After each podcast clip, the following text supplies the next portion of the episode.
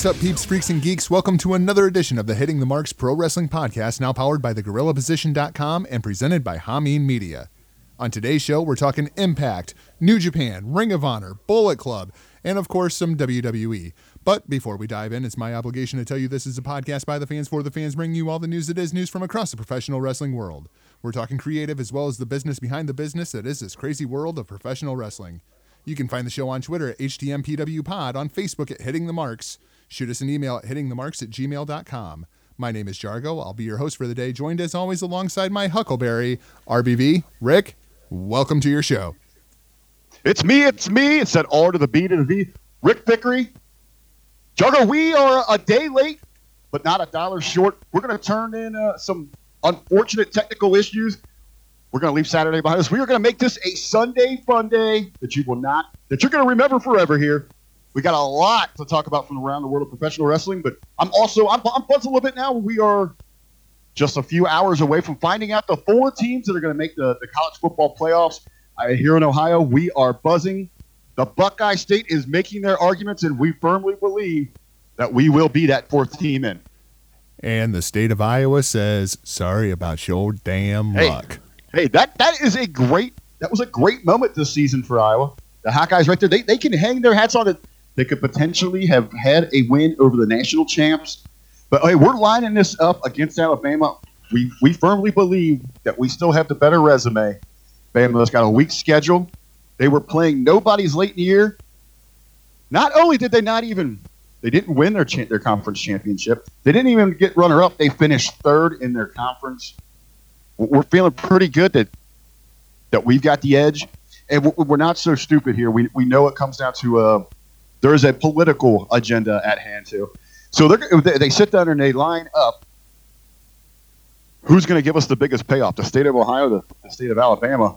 It's going to be a damn close race, but we firmly believe that that the Buckeye Nation travels further and spends more money when they do. So we got all we got the we got all the edge. Hawkeyes blew you out by 31 points, man. 31 points. I mean, if it was a close loss, yeah, I'd give it to you. But 31 we points. bounce back. Everyone has an off day. The number 31 one, the number one team in the country lost to Syracuse. Well, let's it talk happens. about let, let let's talk about the real number one team in the country. The real number one team in the country is both of our Duke Blue Devils.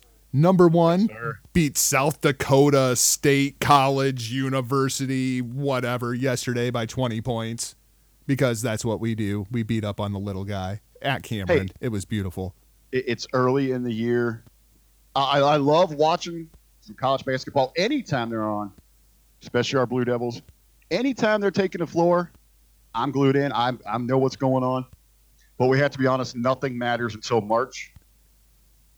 And so right now, it's just kind of kick back and enjoy the ride. that Florida game, man, when they were down by 20, I was like, oh, here it comes. Here it comes. We're, we're about to get smoked. And then they came back. I was surprised. Behind Grayson Allen, of all people. That Hey, kid's man. career is done at the end of this season. There ain't no chance any NBA team's taking a chance on him. I could do an hour about how much I hate Grayson Allen as a Duke fan. Wow, hurtful, hurtful. I, I like Allen, but anyway, you know, I don't think the people tuned in to hear uh, hear us talk. We could do a sports podcast. We Yeah. could do that. Maybe, maybe, Yeah, maybe we we, should do that because you know we're not busy enough as it is. Uh, Right. Let's let's let's jump into the world of professional wrestling. Um, right off the top here, we're going to talk a little bit of Impact because there was nowhere else for me to fit it on the run sheet. So let's just let's talk Impact, get it out of the way. Number one, Impact back up to 255,000 viewers from 169,000 viewers. Uh, we said last week they were off Dish Network because of the CBS uh, deal. We knew those numbers were going to be bad, especially with the Thanksgiving holiday. Throwaway episode, right back to where they were before. Well, yeah, I mean, is it really any surprise there? You, you lose a huge chunk of your potential viewing audience. In addition to it being a holiday where you traditionally have not done so well, and it almost, you know, they really didn't have any control over the the network negotiations. That that was beyond them. Yeah, completely out of their control. I Pop TV just kind of suffers as the little guy inside of the Right. CBS umbrella. So that, that's completely out of their control. That's just going to that's to happen. It seems like they knew that they were going to experience some sort of hit uh, for this this week's episode, running on Thanksgiving, because they didn't even they didn't run out really any new material except for the main event.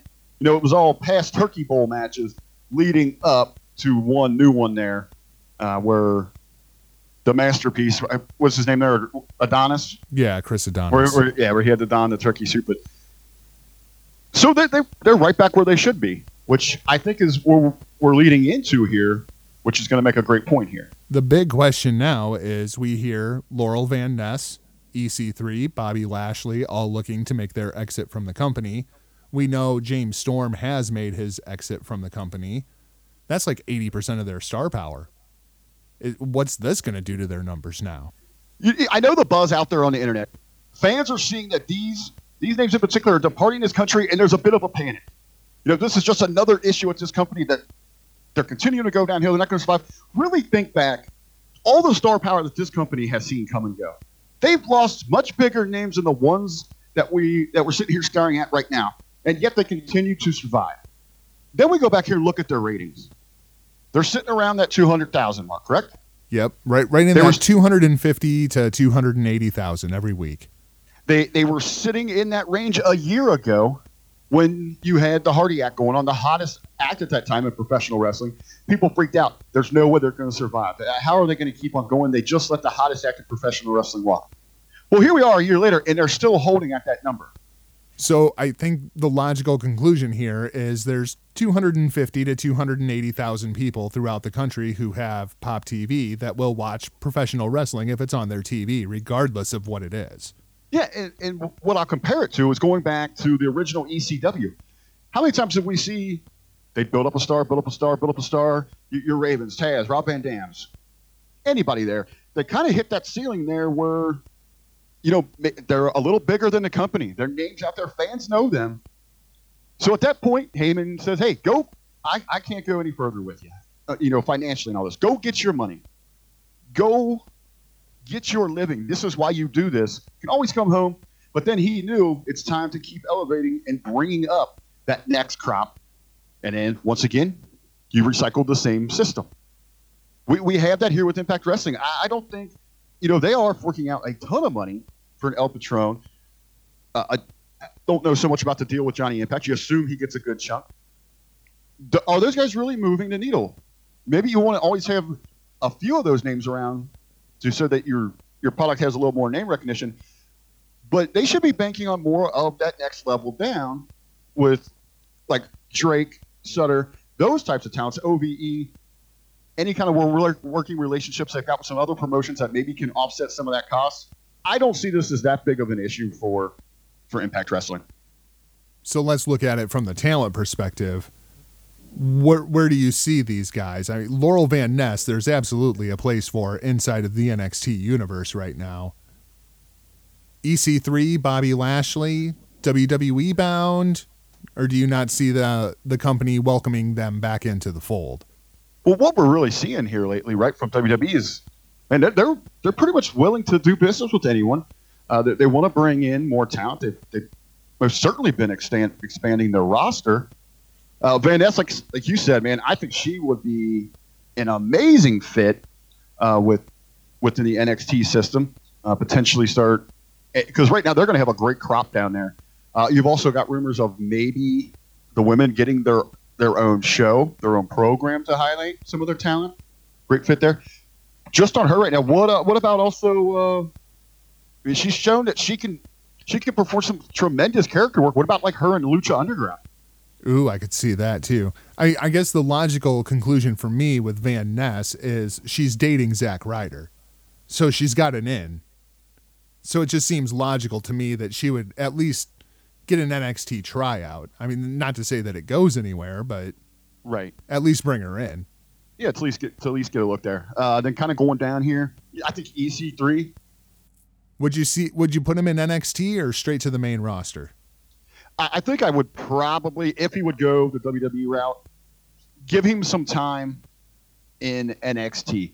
Let him get back in your system. I would I would feel better him working for an extended period of time with those guys down to Performance Center in NXT, especially with Triple Triple H and and Regal than just kind of throwing him in with with Vince and his crew on the red and blue brands. Do you bring him back in as EC3 or do they change his name back to what was it, Derrick Bateman? Do you really think there is a huge EC3 brand out there with the WWE audience? That's what I'm wondering. That's what I'm wondering, and I, I guess the the the big guess, question uh, there is Dixie Carter. If you want to bring Dixie Carter back in, because they seem to be on good terms with her now. I would see, you know, unless you are going to work an angle with her coming in, and, and, there most certainly are some other ties to to a lot of talents within the company that have spent extended amount of time working with Dixie. So she has those relationships. If you're if WWE is willing to open up outside of their own bubble and actually bring those into their storytelling, then yeah, you you have something there. But outside of that, I, I don't really know in the WWE with universe with that general audience if there is a huge market for the EC3 versus a Bateman. Maybe you just hold on to it so those that do know who he is, you keep that familiarity. You just don't put that sour taste in their mouth. Because I, now, I, I relate EC3 is a TNA creation. It's a TNA right. character. And, yes. and, and that's kind of like Eli Drake which was always one of the things that I do praise Impact for. They do have homegrown stars, even though we, we knew about Derrick Bateman, but EC3 is a much bigger star than Derrick Bateman.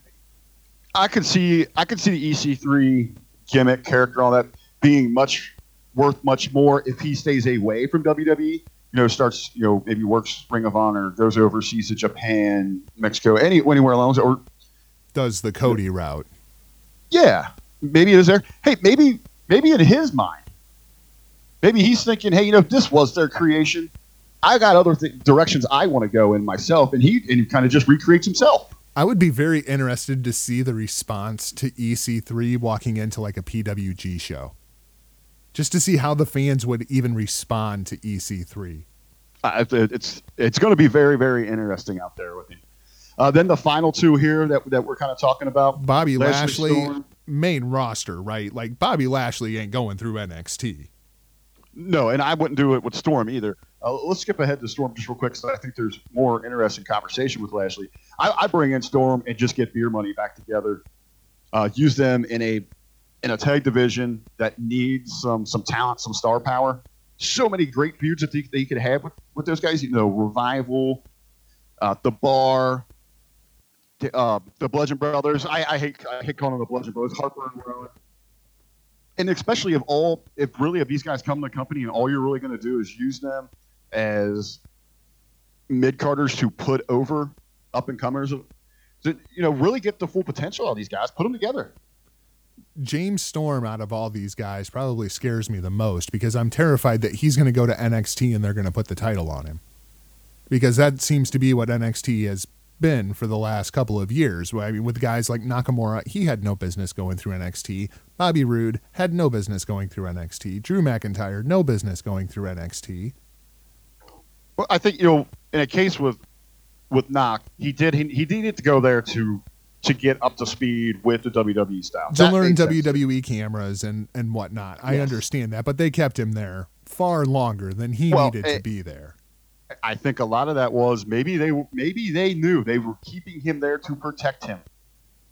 Yeah, Triple H and Regal were trying to protect him because they haven't really shown us yeah, that they knew. Exactly we, have we, seen how Vince has treated Nakamura thus far. Yeah, uh, but you know, with Storm and even with McIntyre, those guys don't really need that. They didn't need that.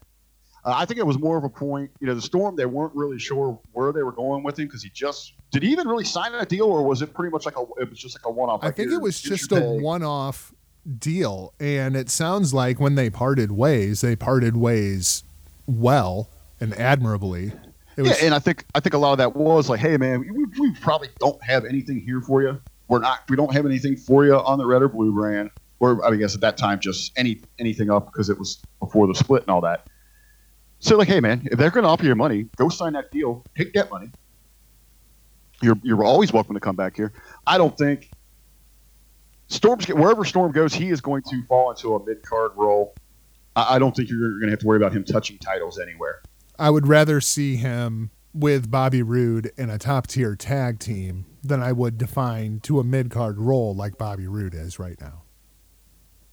I, I think that they they really have the makings for a special tag division. You know, going back to the glory days of you know the late '80s, '90s when we had some great tag teams in WWE, they they have the makings of all that here, and these guys would just be, you know, like the cherry on top of that. Yeah, the icing, the, the character work icing on the cake. Yeah. Uh, so now let's get to the big one here, man. Uh, Bobby Lashley. Lashley. What a dream match that is out there. Lashley and Lesnar. I mean, that's that's the money match, right? I, I don't. I mean, we would be hard pressed to find any fans out there on the internet that, that would have take issue with this match. What do you think? I would think so, especially at this point. I mean, they're they're, they're both legit MMA fighters. You're you're going to get mainstream crossover. Uh, you know, everyone's going to kind of take note take notice of this one. Now, this is kind of tricky. Let me throw this out here, man. Where would you do this? How would you do this? Because we've got contracts that could throw a you know a wrench in this whole thing. Well, I mean, you have to make it worth Lashley's time too. I mean, because there's there's nothing that says Lashley needs the WWE. WWE needs Bobby Lashley to come in for this money match, but Lashley could very easily just go fight MMA and Bellator and light the goddamn world on fire. I mean, his record in Bellator is pretty damn good. Okay, I was saying he's had great success in that company. He's only got maybe one or two losses, correct? They were very early in his yeah, career. yeah, he's he hasn't been beaten in a couple of right, years. So, uh, do you got a little heat against that company for kind of leaving you out of their heavyweight title tournament? Absolutely. I mean, you know, it, and that's the thing that makes this American top team im- angle interesting on Impact is because you can see there's a lot of reality here too. But I mean, if if if he's leaving Impact, there's nothing that says that he has to continue with professional wrestling whatsoever. It's how much money and how much creative can Vince McMahon throw at Bobby Lashley to make this match happen? And then where do you make it happen? Because Lesnar's contract is up right after WrestleMania. And, and I was going to say, you you're talking about who needs who in contract negotiations. Gee, I mean, Lesnar's going to stronghold the shit out of them for an extension on that contract if they want to set up something with him and Lashley. What do you think? Oh, absolutely. And Lashley's going to be like, hey, you ain't treating me like that again. Because Lashley's first run in WWE could have been so much better. Lashley has become a much bigger star in Impact than he ever was in WWE. It's like something just clicked for him and he figured it out. Now, pulling up a run here on Lashley, kind of looking through his career and all that. Uh, another thought, you know, hey, people, we're seeing this. You know, people, you don't necessarily. Sure, it's nice to have that WWE payday. That is the grandest stage in, in Western wrestling. But you got to think a talent like Lashley for the appeal of these, you know, these giant, larger than life Western professional wrestlers. You, you got to think, man, he would be a huge seller for Japan. Oh yeah, he would be big money in Japan. I mean, Lesnar was big money in Japan. Lashley would be very much a repeat of that because Right. Lashley would just dwarf some of these guys. Like you put Bobby Lashley and even Okada in a ring together, and Lashley is just going to dwarf him. Uh, well, how big's Okada? I mean, he's kind of a small guy, right? Well, yeah, but by Japanese standards, he's fairly good size. Right. Uh, yeah, when he's matched up against his opponents there on the on the regular, it, it looks bounced out. But I mean, he's going to be going in here against a 6'2", 245 pound, just rip motherfucker in Bobby My Lashley. God. So there are options out there. You know, everyone wants to think, hey, you you got to go to WWE for that, but And man, Let's on be the honest. even on the indie scene, could you imagine? Like if if your local promotion is putting on Bobby Lashley versus Michael Elgin, there's money for Lashley to be made there too. Th- there's a ton right there. You know, it's everyone's going to immediately go to that WWE thought, but hey, there's there's options out there for all of these people elsewhere. My God, I want to see Tomohiro Ishii versus Bobby Lashley. I want to see that match. That's a money match for me. I'd pay 999 yen for that. Has there has there been any conversation with Lashley and UFC at all that you know of? Not that I know of. I've always wondered why Lashley never tried to go to UFC. I always thought that seemed like a logical progression for his career, but at this point, I think it's too late. Uh, we were talk- we were talking about his his MMA record here, mixed martial arts record. Uh, 17 total fights, and he's won 15 of those. Wow, 15 and 2. Yeah, eight by submission. That's his biggest. That's his biggest standout there. I was actually looking for his age here. Man, Uh, Lashley versus Lesnar in a work shoot. God, that's that's mania worthy, isn't it? Well, there's a big question. You know, eh, what about the timing with this? Uh, if they can get him out, uh, if he actually is on his way out of Impact, when does when is he eligible to begin with WWE? If you know this is a big money match, do you forego this this program you've been building for years, leading up to Roman Reigns versus Brock Lesnar at WrestleMania? Do, do you forego that in favor of this because you know you can get that done, or do you hope that you could play get Lesnar to play ball and sign an extension? Or maybe we're just senile. You know, May- maybe this isn't nearly the money match that we think it is, too.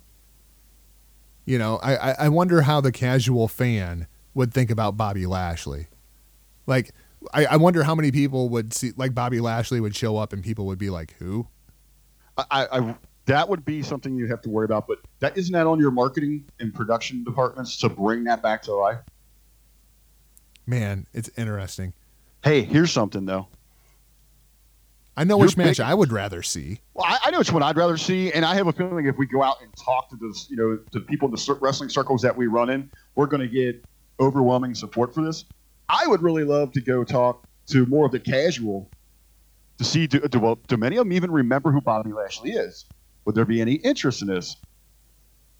Is Yeah, just the is just the mention of, of Bellator, you know, two fighters, one from Bellator, one from UFC.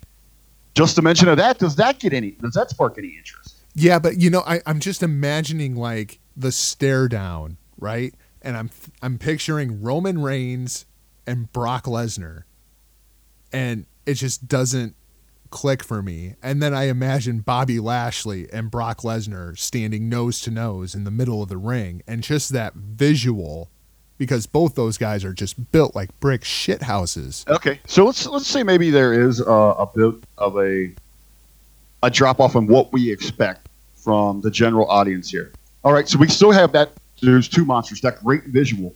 We're gonna we're getting two guys that have serious MMA backgrounds. Both are at the top of their game. There, they're both incredibly talented professional wrestlers. Both big ga- big big names, big draws in our mind. If you do need a little bit more to gimmick this thing out, what if you bring in Conor McGregor as your special rec- guest referee or ringside enforcer? Oh shit. Yeah. Yeah, if you do Lashley versus Lesnar with McGregor, that's definitely the WrestleMania main event. That that kind of I think this is probably a bigger moment here, but it gives me the feeling of like when you had Goldberg versus Lesnar with Stone Cold as the referee. Yeah. Yeah, that's pretty fucking epic, man. Uh, another little point here popped in my mind. What, if you're WWE and you're looking at your footage of how you put Lashley over here, man, his biggest involvement in WWE was with one President Donald Trump. Would they stay away from uh, reminding us of that and rolling that footage out? Do you think? I think they would have to at this point. With with Linda inside the administration, I think they yeah, would. you know, with their tie-ins and then you know just them trying to avoid any kind of PC conflict. yeah. So you you know, so to. you you kind of through no fault of their own, you lose a great deal of your promotional Yeah. uh, you know footage or you know opportunities there. I, I think if you could get if you can get this deal done for WrestleMania this year, Lashley versus Lesnar, with especially if you can get McGregor as somehow involved, uh, maybe maybe not as referee. I think probably in that referee spot, but if you just getting like in that enforcer role, where we've seen uh, a Mike Tyson and a was Shamrock an enforcer or was he actually the ref? Shamrock was a referee Okay. uh, when he first started. Right. uh, yeah. Dur- during, I couldn't remember if he was the enforcer or the referee there, but either way, get him, get McGregor involved in something like that. You have a blockbuster marquee attraction for this year's WrestleMania. And, and I'm sorry, rewrite something else. You, you still keep a great focus on what you've got going for in Roman's direction, but find out something different for him. Hit us on Twitter. Find us on Facebook at HTMPW Pod. Facebook. backslash hitting the marks. Let us know. Are, are, are we just crazy or would Lashley McGregor versus Lesnar be a much bigger match than Roman Reigns? Because we've talked on the show that the, the Roman Reigns versus Brock Lesnar thing is being so poorly received that it's actually hurting the WrestleMania brand. Let us know what you think. So let's talk Clash of Champions. We have new matches that were announced out of the blue on WWE.com. I mean, it's not like they have a two hour show where they can actually set this shit up and. If only they had like a, a global outlet where they reach into everyone's homes every week. They did more in this 30 second promo by Byron Saxton to set up Clash of Champions than they did in a two hour SmackDown. So now we have, we know Natalya versus Charlotte for the Women's Championship. We're going to have New Day versus Gable and Benjamin versus the Usos in a triple threat for the tag team. We've got Bobby Roode versus Baron Corbin versus Dolph fucking Ziggler out of nowhere. From nowhere. And When then, of the course, last time he was been on television? it was before Survivor Series, I think. I think he was one of those you know, casualties when everything went into hold. I think I think he was in the Under Siege group, wasn't he? I mean, as it stands right now, the best creative that they have going is Jinder Mahal versus AJ Styles. This we've got four announced matches here. Only one was officially announced on television. And this goes back to what I was talking about in the weekly review. When you're on the blue brand, it's either the WWE Championship program or anything involving McMahon, and the rest of it is in shambles. It's they're just scattered everywhere. They're just throwing shit against the wall. They're not giving it any serious attention, and, and it's showing in their product. So let's take a look at all these matches. You have Natalya versus Charlotte. I mean, I guess they kind of set that up on SmackDown with Natty walking out. And we knew that Natty was owed a rematch, but the Riot Squad isn't anywhere on this card that I'm seeing. That's the hottest program they have going right now. And they're doing Natty versus Charlotte. Uh, what, what was the uh, you referenced that they did more in the clip from WWE.com? I did not see that. I just saw an announcement over. Actually, there's a little plug here. I just saw these matches announced over in the Hameen Media discussion group on Facebook. Encourage everyone if you're not a member already to head on over to Facebook, do a search for the Hameen Media discussion group, uh, hit the join button, jump in on all the great features and uh, exciting chatter that we have going on on a daily basis. But I, that's where I saw. I couldn't. I was really irritated. Like, really, I have to find out about this on on Facebook. Yeah, it was just Byron Saxton, of all people, on a WWE.com exclusive. Breaking news. Okay, so they so they weren't really like cutting. So they didn't really cut to Natalya giving furthering. Oh, I, no. I did. Well, I don't want anything to do with her. I walked out. I don't care about this Riot Squad. Nope. I uh, I'm the Queen of Hearts. I only care about my championship. I'm invoking my rematch. so No there wasn't mention- any of that. Nope, none of that. Just Byron Saxton standing in what appeared to be like a hotel announcing that these matches have been announced. So they didn't. They didn't even take like the time to put him like in a green screen control center or anything. Like No, that. no, it's just, hey, look, we ran into Byron Saxton, and oh, he's telling us that we have three title matches announced for the upcoming pay per view. Oh, spectacular! I mean, you talk about lowest common denominator. That's that's pretty much it Well, that- right there. Well, what do you what do you think? So uh, they're just assuming that all these people are just heading over to WWE.com on the daily. How, how much of this audience is going to tune in this Tuesday and be like, "Whoa, whoa, wait, what? Well, and Where'd this, where'd these come from?"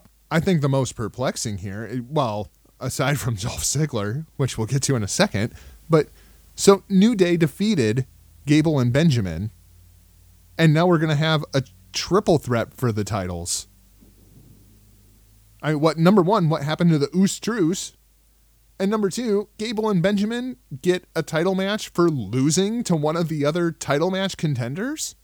Again, they're just throwing whatever against the wall. Just tag division is in shambles. You've, you've got teams breaking up that are not going to get a quality program out of it. They're not going to hardly get any TV time. We're, we're going to see this Mojo and Ryder story play out at live events. Uh, you've got, I I know you you believe they're gone. You you've got the Ascension stuck in a gas chamber. Yeah, they're dead. Uh, you've got two very talented, gifted performers and Breeze and Fandango that are have just been relegated to backstage segments. When's the last time we've seen them in an arena? You have you've just you've gimmicked out to the point where it's almost laughable. Two incredible talents in Harper and Rowan. Well, what else is going on there? So they have they really have nothing else to do. They go to immediately go back now to what they had and revisit New Day interacting with with the Usos, and even in that act, you got New Day still the New Day. The Usos have become a urban Samoan knockoff of the New Day, and then probably which really gets me, I can see Benjamin as a heel. That that works for me. But Gable, I mean, this guy is so relatable to the audience. People want to cheer for him. This is like that ultimate underdog baby story that you need, and you're turning him into the heel here. Yeah, I'm ju- I'm so confused because w- when they brought out all the tag teams to figure out who were going to be the number one contenders, the ones that were obviously the most over were the Fashion Police, and they never get to wrestle. Yeah. I, we were talking before we actually started recording here. You were telling me they're not even on the live events at this point. Yeah, running down live events, you uh, the four matches that have been announced for Clash, they are running those at these live events. They yeah, they're actually like over in Peru right now. Um, let me see if I can pull them up here, but they're in Peru. You've got these four matches on that card, and then in addition to those, you have the Bludgeon Brothers have been going over on Sin Cara and Tye Dillinger. Sin Cara and Tye Dillinger are wrestling as a tag team, and the Fashion Police aren't on the live shows. Yes. Uh, then you also have Randy Orton is going over on Rusev, which that's probably a, a really fun live event show or a match for those shows. Uh, then the opener, which I find very interesting, is they've been opening with Nakamura going over Sami Zayn. Nakamura and Sami Zayn. And God, I bet you that match is incredible. now I have been, I have been seeing just the results. I went through the entire weekend's worth of results there. Uh, Kevin Owens' name is not mentioned. Those are just results, so he could be there in a in another shape or form. But I'm getting the impression he might not have made this trip. He could be out in support of Sami Zayn too. I, I just I'm just wondering why if you got a live event. And I'm sorry, I'm sorry, all you Rusev Day fans out there. I just think you probably have a better draw for your live audience if you have Randy Orton versus Kevin Owens, especially what what's going on right now in the in the narrative. Well, I want them to put Rusev Day together, and I want it to be Rusev and Aiden English as a tag team. And I want to see Rusev Day versus the New Day. I thought that's where we were going coming out of this tag team, whatever the hell clusterfuck lumberjack match that was here a week ago. Yeah, I thought I thought that's where they were heading on programming. But hell, man, even at a live event, what put Rusev Day together? You got English and Rusev at a live event for a great fun match that's going to give you some some great athleticism, and you could work in some comedy, some really fun spots. Put Yes, guys against the Fashion. Police. Put the Oh my Fashion god, Police. yes. Jeez, yeah, New Day versus Rusev Day, Rusev Day versus the Fashion Police. I mean, yeah, you get your comedy spots, but you know what? All those guys are really good freaking workers too. Right. Just do something with them. I can't know, believe like- the Fashion Police are, aren't even on freaking live events. It's like they want to just bury Fandango and Tyler Breeze, and they can't because the fans keep cheering them. When is the last time they had a goddamn wrestling match? God. It was that that number one contenders match. Uh, like, all right, so so we, we do have this triple threat, you know, and they did set that up. Uh, the biggest head scratcher there is why the hell Benjamin is taking a, a pin to the lowest rung of the New Day. I'm sorry, Xavier Woods fans out there, but it is a hard truth. I don't know, man. Woods has improved a lot. I'm not I'm not knocking him as an as an talent and all that. But as you look at that character, he's that bottom rung guy for them, and you're putting him over one of the best pure Oh, I agree. in the world. I agree. I agree. But I'm just saying, I'm not sure that Woods is necessarily the lowest at this point when it comes to the New Day. I'm just saying. So you have that going there. Uh, and probably the biggest head scratcher out of this entire thing is why Dolph Ziggler. How did Dolph Ziggler get a championship match when he hasn't been on TV in a month? I that one's just got me shaking my head. Going back, thinking it. We keep thinking, when's the last time we saw him? He was in the best two out of three falls qualifier against Bobby Roode for that spot on the Survivor Series team. It was a three falls match that went 12 minutes. Oh yes, I remember that match. I remember that match. Uh, how does Dolph Ziggler get a championship match? Like, what's wrong with just doing Baron Corbin versus Bobby Roode? Why They're- does well, you know what they're doing here. They're trying. They're they're using this in some way to protect this match so that they can drag this out for another month.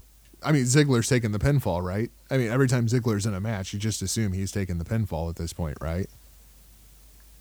They could go in a, a, a number of directions here. You know, you could have you could actually do the title switch where Corbin doesn't really take the pin. I don't see them doing it. It seems like they are really high on Baron Corbin, uh, driving him home as that that mid card champion for them. Well, of these three talents, which one are you the highest on? Oh man, you, you, you got me paused there for a minute. Like personally, personally, I because I, I know where they're at here. I don't think that they're going. Uh, Bobby Roode is the new Dolph Ziggler when it comes to the babies. Uh, Dolph Ziggler is Dolph Ziggler. This is what they do. He disappears and then just kind of pops up. It's hard to to be invested in him. And you know, and I will, uh, I'll give you that Corbin is improving, but I haven't been entertained or interested in anything he's done since NXT. Yeah, but I mean, of the three, which one has the biggest upside at this point? Uh, It's Baron Corbin, right? Corbin. I'll give you that. Yes, Corbin. And especially inside what WWE seems to have planned, Corbin is the guy you go with here. Jinder Mahal versus AJ Styles. I think the entire wrestling world is just holding their breath, waiting for this program to be over with. Um, I could see them actually putting the title onto Bobby Roode in the previous match, if we're going to go forward with uh, Jinder Mahal versus Bobby Roode for the U.S. title story, which I think is where Jinder should be to begin with, is in that picture. Wait a minute. Are there, are there, has there been rumors or indication of that, or is just something you kind of got? Well, no, I'm I'm I'm just saying. I, if AJ defeats Jinder Mahal again clean, Jinder obviously has to move out of the main event picture. I would move him into a program for the U.S. title if you I- I have a think- babyface champion. I think you know there's a great way you could spin that. Actually, you know how you know we've seen people go up and down, but there's a very logical way you could spin it with with your plan there, Jago. Um, it's going to be very telling next week when they go to India. Yeah, how how he does there. What is the reaction from that crowd? I you you have been hammering it home to me. I know you still believe it. You do not think that that crowd is going to support him. no, I think it. I think worst case scenario, you're going to get a 50-50 split. Okay, so at that point, make it your story that when Mahal comes back, and we have brought this up many a time, we think it would be a great direction for him. That he comes back kind of pissed off that how he's been presented, you know, all this hate from the American audiences has actually convinced the, his own people, the country he represents, that that they should no longer back him. They have India has turned his back, has turned their back on Jinder Mahal, and and it's all because of the American audience.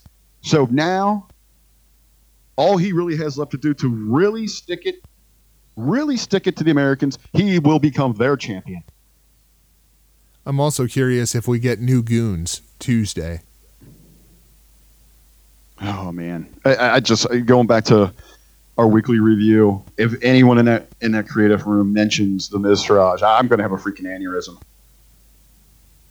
Is there anybody that you can see as the new Jinder goons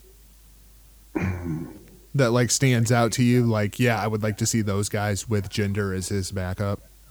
No, and I don't know why we do. We need to. Is there anyone out there just one big guy that he could go get? I'm I'm just terrified that this is how they're going to introduce the authors of pain. Hush your mouth, boy. Yeah, I'm, I'm, I'm, no, that that this thought crossed my mind the other day. I was just terrified. Like, if you're going to replace the Singh brothers, and you want big badass goons, those are two pretty big badass goons. Oh shit! Now that you say it, You could see it, can't you? Yep, yep. I can see it happening. Now that you say it, I can see it freaking happening. Uh, that's my biggest fear. That happens right here. Just telling you. Oh man. So let's uh, jump over to the Raw side a little bit. Um, I asked you on the uh, show the other day, is there anybody that you would like to see take the uh, Roman Open Challenge? And you said that you would like a couple of days to think about it. Is there anybody that you would like to see take Well, the I- Roman Open Challenge? I, I had my I had my plan laid out there, but I wanted to save it for the weekend edition uh, to really to dive in it, to lay it out to the fans, and hopefully get some feedback on, on what they see from it. Let's be. I, I'm, I'm going to start from from tomorrow night's Raw. Uh, we have a big match with Shield members, uh, Rollins and Ambrose. They will be taking on. They're going to be re-challenging the bar, trying to get their tag team championships back. I, I feel that they have to go over in that match I agree. you know, this whole thing, the setup was it was set up by Rollins himself. Hey, we want our belts back. The gold should be with the Shield. You know, Roman doesn't want to feel left out. That's what kind of prompted the well. Hey, you go get a belt. We'll all have belts. So you have all three guys with They they all have to have them. If not, it just totally hammers home the fact that this this is not the Shield that we know. This is not a unit working together. This is all about Roman Reigns. Well, I mean, we know that, but at least per, you know present it to us that these still are. These guys are all together. They're all equals. Have them all with the gold. They're at the very top there. On flip side of that, on an outside program, I'm going to continue the complete decimation of Finn Balor. I'm not going to push it to the point where I want people to actually stop caring about him, but I want it to be to be out there, and especially with your smark audience. Like, man, he really did piss off somebody in the office. He sh- he really needs to tone it down. They don't believe in him. All those reports, all those rumors must be true. So I'm what? Tomorrow night we get Finn Balor versus Braun Strowman, and Kane comes out and interferes and says, "No, I'm the only one on Monday Night Raw who can murder Finn Balor." Maybe maybe you just go like another direction with it, like where Finn goes in and he keeps asking, like, "Hey, man, let let me go back and get this retribution," and he just gets the answer like, "Can't do it, man. Too much of a liability towards you. You're not, not you're not in those guys' league, man. Look at you." Did you see the uh, tweet that Balor put out the other day, the Brock Lesnar meme, where it's uh, Brock Lesnar looking at Finn and he says, "Hey Finn, you want to hear a joke?" And Finn's like, "Yeah, sure, Brock. What's the joke?" And he says, "Universal title shot." And Finn goes, Finn goes, "I don't get it." And Brock says, "Yeah, exactly. That's the joke." Right. Yeah, I did see. And it, I know there's, you know, it's a big split out there. Doesn't seem like there's really that middle of the fence when it comes to Finn. He's got his diehards out there. You're one of them because you know what the guy was capable of from what you've seen in New Japan through his independence to what the hell they're presenting right now. And and my my knock on him is he is not doing himself any favors with how he portrays himself on social media. Um, unless it's by design. unless they're doing it that way. So I'm going to continue that uh, Christmas on the Christmas episode, Christmas Day episode. The WWE Shop.com set going to be completely trashed, destroyed. Oh no, not the talking shop set. Yes, destroyed. Uh oh, I see where you're going now. The next week, the New Year's edition, we, we're going to ring in a new year. And we're, we're going to have our, our new top squad come in. Uh, not really sure. Maybe you could help me through this here. Maybe the, all the shields in the ring for this head to head. Maybe it's just Roman out there doing whatever. On the screen, we see in the back, we see Gallows and Anderson just just tearing in to Rollins and Ambrose. They're taking taking those two members apart just on the beatdown. Uh, maybe at this point, Reigns gets ready to exit the ring. He's on his way. He drops the Intercontinental title. He's gonna he's gonna rush back there as soon as he starts exiting the ring. Lights go low. Uh, maybe we get a shield or a Roman Empire logo up on the screen, and then pop, pop, pop, pop. It just gets lit up. Bullet holes everywhere. And then we get Balor's music with the club logo. Balor comes out. You got the smoke going. He pops the collar. Then we see from the shadows emerging. You've got Gallows and Anderson right there, and the three of them just beat the holy shit out of Roman, and pretty much grab the mic and just proclaim that 2018 will be the year of the club. They're tired of this stuff. And I don't know, maybe an inside joke at the end. You know, Balor just ends it with segment over. and then takes off. Now we've now we've got this hot new program. I'm I'm down with it, man. I I would love to see Balor as the Intercontinental Champion right now. I was actually hoping that they would do a Balor and Miz program because I thought if anybody could actually bring the character out of Finn, it would be Miz. But yeah, I'm all for putting the club back together. If, if you really want to bring in, so, you know, to me, what really is missing is the intensity in those crowds. That's one thing that does make Roman so kind of cool right now is because you have that hatred between you have those let's go Roman, we want Roman, Roman sucks. It, it takes you back to that thing with Cena. There was such a divide, and that's what's great in sports. You know, we're Duke fans. We love getting it on and arguing with Carolina fans. If you can split your audience, really get that emotion. I mean, go back. I mean, take it to a point where hell, you might have to up security because you might have some damn fights in the audience. There's two teams I always pull for Duke and whoever's playing Carolina. Go with you start a program on your road to WrestleMania. Make make one of your matches at WrestleMania. Just pull it. Go Balor versus Roman. You talk about a freaking divide amongst the WWE universe. And I think that is a very, very successful undercard match to Lashley To- and Lesnar. Lashley Lesnar with special guest referee. Conor McGregor. McGregor. Yeah, hell yeah. And the horsewomen versus horsewomen match, assuming Dude, that that's how that goes. Right there, you're you're really shaping up to maybe one of the biggest WrestleManias ever. Damn, yeah, that would be good. So let's talk about uh, Matt Hardy here. Uh, we now seem to have woken Matt Hardy, but it seems that he's only launching on YouTube. Did you see, you, you saw the 28 second YouTube video? But there's sir. absolutely no mention of this on WWE.com. There's not a retweet on the WWE Twitter. Nothing from the WWE Facebook. Like, is this just Matt Hardy kind of going rogue? Or is WWE like, yeah, that's cute, but you know, this is how we're going to do this?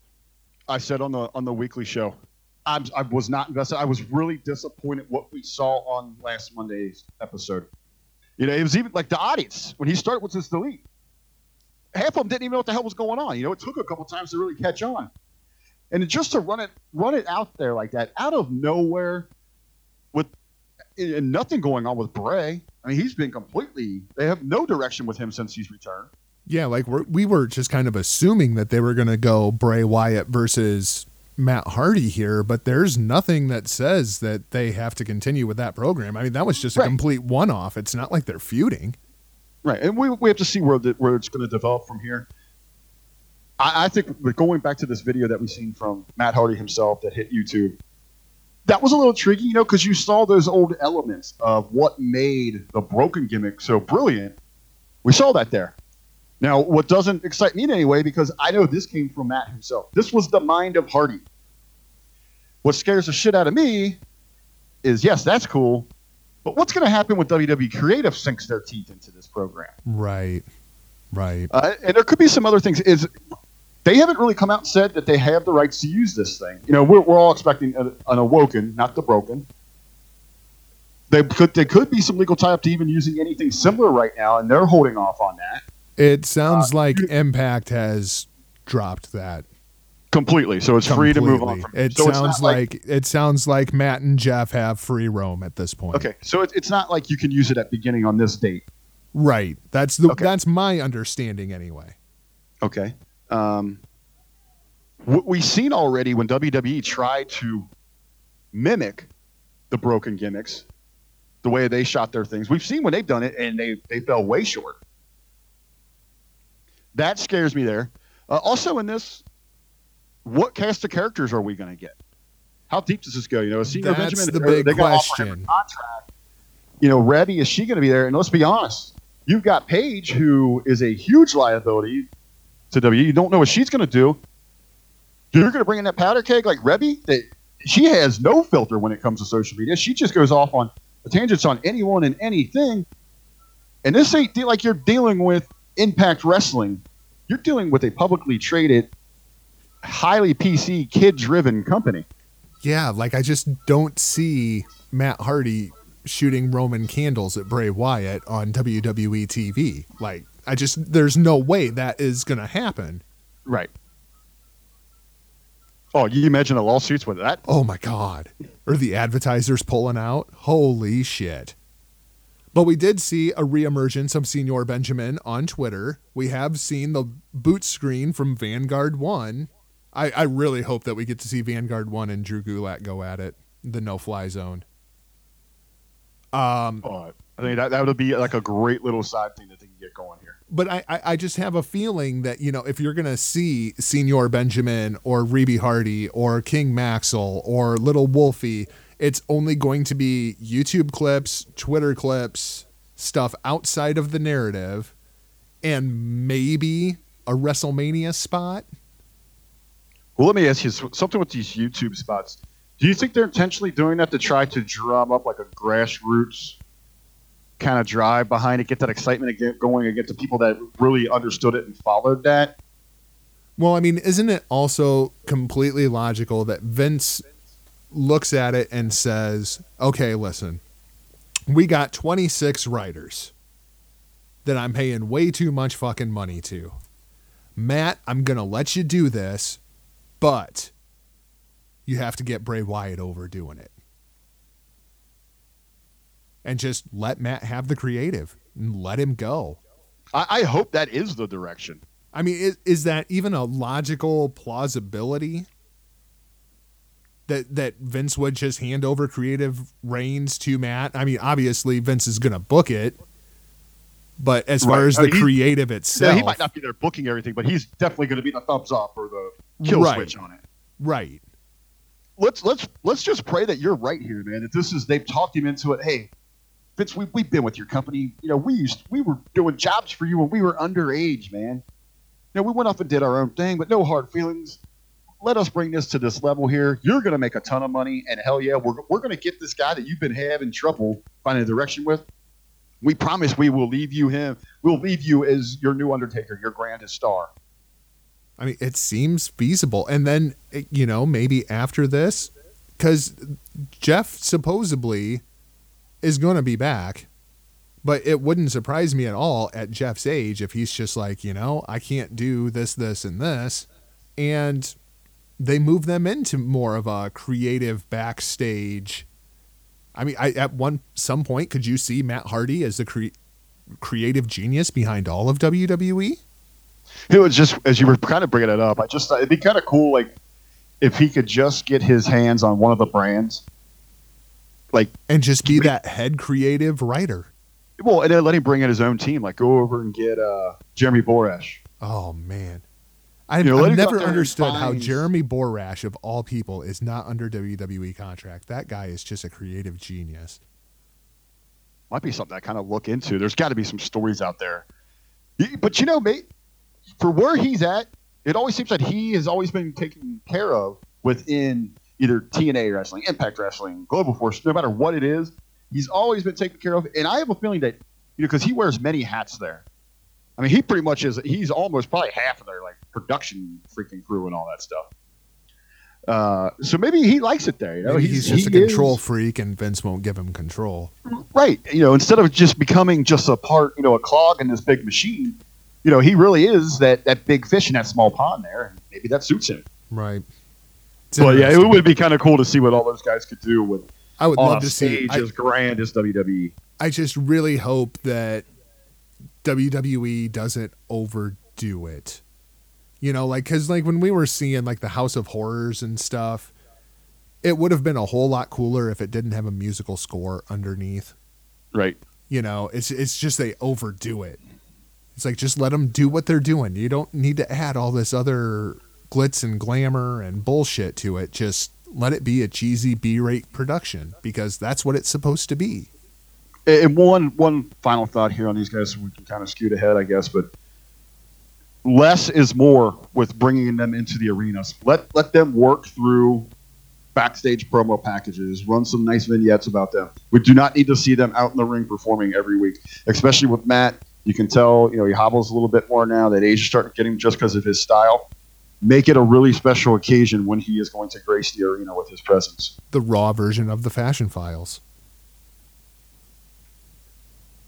Well, come, well, no, describe. I mean where it's just it's all backstage. Yeah, yeah. Less is more, you know. It's all backstage. Just let it run as a movie inside of the show. Right. So let's move on to the Jersey Mike segment presented by Kleenex. So we have the potential now being talked about not only of a women's Royal Rumble, but also a women's elimination chamber. Rick, how do you feel about a women's elimination chamber? Because I don't want to see this match. Well, when this first broke, again, I, I caught word. I, I don't really know. Is there any been any source to, that, that has firmly stood behind this, or right now is this kind of like an online speculation? I think this is just online speculative bullshit. Okay. Well, it's out there, and, and it's drummed up some good conversation amongst fans. Uh, I saw this once again, in a little plug here over on Facebook in the Hameen Media discussion group. Uh, my immediate, when I went to the comment section, I threw out a Rumble match, Chamber match. Which one would you rather see? You can only choose one. Uh, reason I did that, if they run out both of these, these these events run back to back. To me, that's overkill. Uh, you you need to have only one happen right now uh, to to hold to its uniqueness, the reason that's special, the reason it stands out. Throwing these back to back together to me is another slap in the face to the women's division, and just a way for them to to over promote, beat their chest, and feed us a bunch of garbage about this women's revolution. But as I asked that question, to my surprise, the majority of the responses were in favor of the chamber match. Uh, and I have to agree with you. If I had to choose just one here, I'm not going with the chamber match. I, I would rather see a, a rumble match.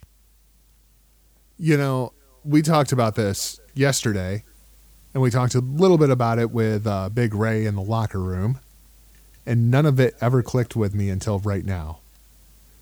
Okay, so Raw won Survivor Series, right? Uh, yes. SmackDown wins the Royal Rumble. So you have a SmackDown superstar win the Rumble and a SmackDown woman win the Women's Rumble. And then Roman Reigns wins the men's elimination chamber to face Brock Lesnar at WrestleMania. And whoever wins the women's match faces whoever the women's champion is. It's 50 50 booking. Raw won Survivor Series, SmackDown wins the Rumble. Oh yeah, well, it's, uh, sitting there when you lay it out like that. Yeah, it's probably their blueprint of how they see this thing going down.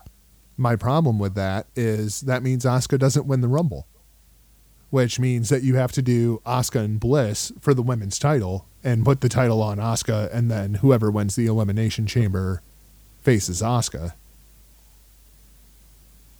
Because basically, Elimination Chamber would be for number one contenderships. Here's my thing with this. I, I don't know how much we should be putting stock into. You know, none, neither of these matches have really been rumored strong from from WWE. I I just don't think that even in their mindset, they they have to realize there's no way that they should run both of these back to back here. The women's divisions are a mess right now. Well, then you run into because the chamber is only uh, a Raw- is a Raw exclusive. Do we run into the same problem that we had with the first ever women's Money in the Bank match? You're limiting yourself to what you can work with on a specific roster's division. yeah, You're so, not so getting what's your the match absolute. there? You're not getting the absolute best. What's what's the number one contenders match? So you would have Alexa Bliss, Sasha Banks, Bayley, So- Paige. So, hold on, so you're looking at like who would go inside yeah, who would be in the chamber, assuming that Asuka is champion? if Asuka's the champ. So you probably have Bliss, uh, Bayley, Sasha. Sasha gets me to three. Hey, and then there's a good chance they just run out the whole absolution for the other three. Yeah, I guess. I mean, you don't put Nia in there. You don't put Fox in there. Oh yeah, I, oh, I think Fox is gonna. When they talked about people losing their spots and dropping, You Fox, think Fox is probably is one of them? yeah. Foxy's gonna see a decline again. Uh, I Jax, yeah, they probably would want to have her in there. So I don't know who gets bumped. And then this is also when is Elimination Chamber? February? Yes. It's it's the pay per view before Mania, right? Yeah, I Uh, believe so. on a sec. I believe so. I'm pulling stuff up here. I mean, if you're gonna do horsewomen versus horsewomen, you've got to be building to that. You don't want see, two of them thing in here. a chamber. Maybe it doesn't make any sense to have that women's chamber match. Yeah, we don't I know just where- don't see We don't it. know what's going on here. I, I don't see a payoff on it. And I'm sorry, the chamber is one of those gimmick matches that, to me, that they have driven into the ground. I know they, they, they redesigned it, rebuilt it, blah blah blah. It's still the same basic match. We've seen everything we've seen from it. You're not going to sell me on. It's just going. to It's supposed to be any more exciting because you're putting some chicks in there. It's like Hell in a Cell. It's just overdone. I, I don't Right. want to. I don't want a chamber match just because it's February. I want an elimination chamber match because there's six guys who have a legit bitch that they should be the world champion. That to me Correct. is the purpose of the elimination chamber. Just like Hell in a Cell is Sami Zayn and Kevin Owens. Right. Uh, uh, yeah, but other than that, yeah, I, I just don't see the reason for it. You, you would be hard pressed to convince me to even have an elim- elimination chamber match, and especially to have it if you're going to introduce a women's rumble the, the month before. They're exactly one month apart. Royal Rumble, now just right around one month. Royal Rumble is January 28th. Uh, Elimination Chamber is February 25th. Yeah, there's just not enough time there to build to what I believe is a legit, believable elimination chamber match, other than just doing one for the sake of doing one. Right. Which I'm completely against. So let's take a look at these NXT call ups. We said that we wanted to get a little bit more into this. And then uh, this story broke over at ESPN. Did you see this interview at all, Rick? Which one? there's a an interview the E ESPN caught up with these five NXT women's call. Oh, yes. Yes. And I thought the most interesting line in the entire thing was come Monday around 3 3:30 is when I found out what I was doing. Sonya Deville said that. I'm telling you, I've been saying since the beginning, this thing is more team PCB and team bad. By February, these groups aren't even going to be together. This is just, they were just throwing shit against the wall and found a way to make it work. There's no creative behind this at all. Yeah, and it seems, you know, immediately when we saw both of these groups debut, you know, a lot of you know a lot of people are like, well, this kind of they're just rolling out essentially the same kind of story. But then there was some speculation, you know, hey, wait, let's give this a chance. Let's see if they tie these groups together. Let's see what we got going on here. Maybe there is a bigger purpose that we're unaware of. This could be pretty interesting, and especially on those on those debut episodes. Man, the girls came out. They, they were pretty fierce. They were taking care of business. Uh, baby or heel, they were they were coming after you. Then this past week, they didn't do any either of these groups big time favors by putting the mics in their hands. Uh, on Monday, we learned that a lot of this this pretty much has to do all about Paige. This is about her reclaiming her house, uh, and she just happened to bring on bring along some friends. And then on Tuesday, we kind of get that same vibe. This is about Ruby, but she's bringing back up to make her impact. I don't see either one of these groups lasting till February.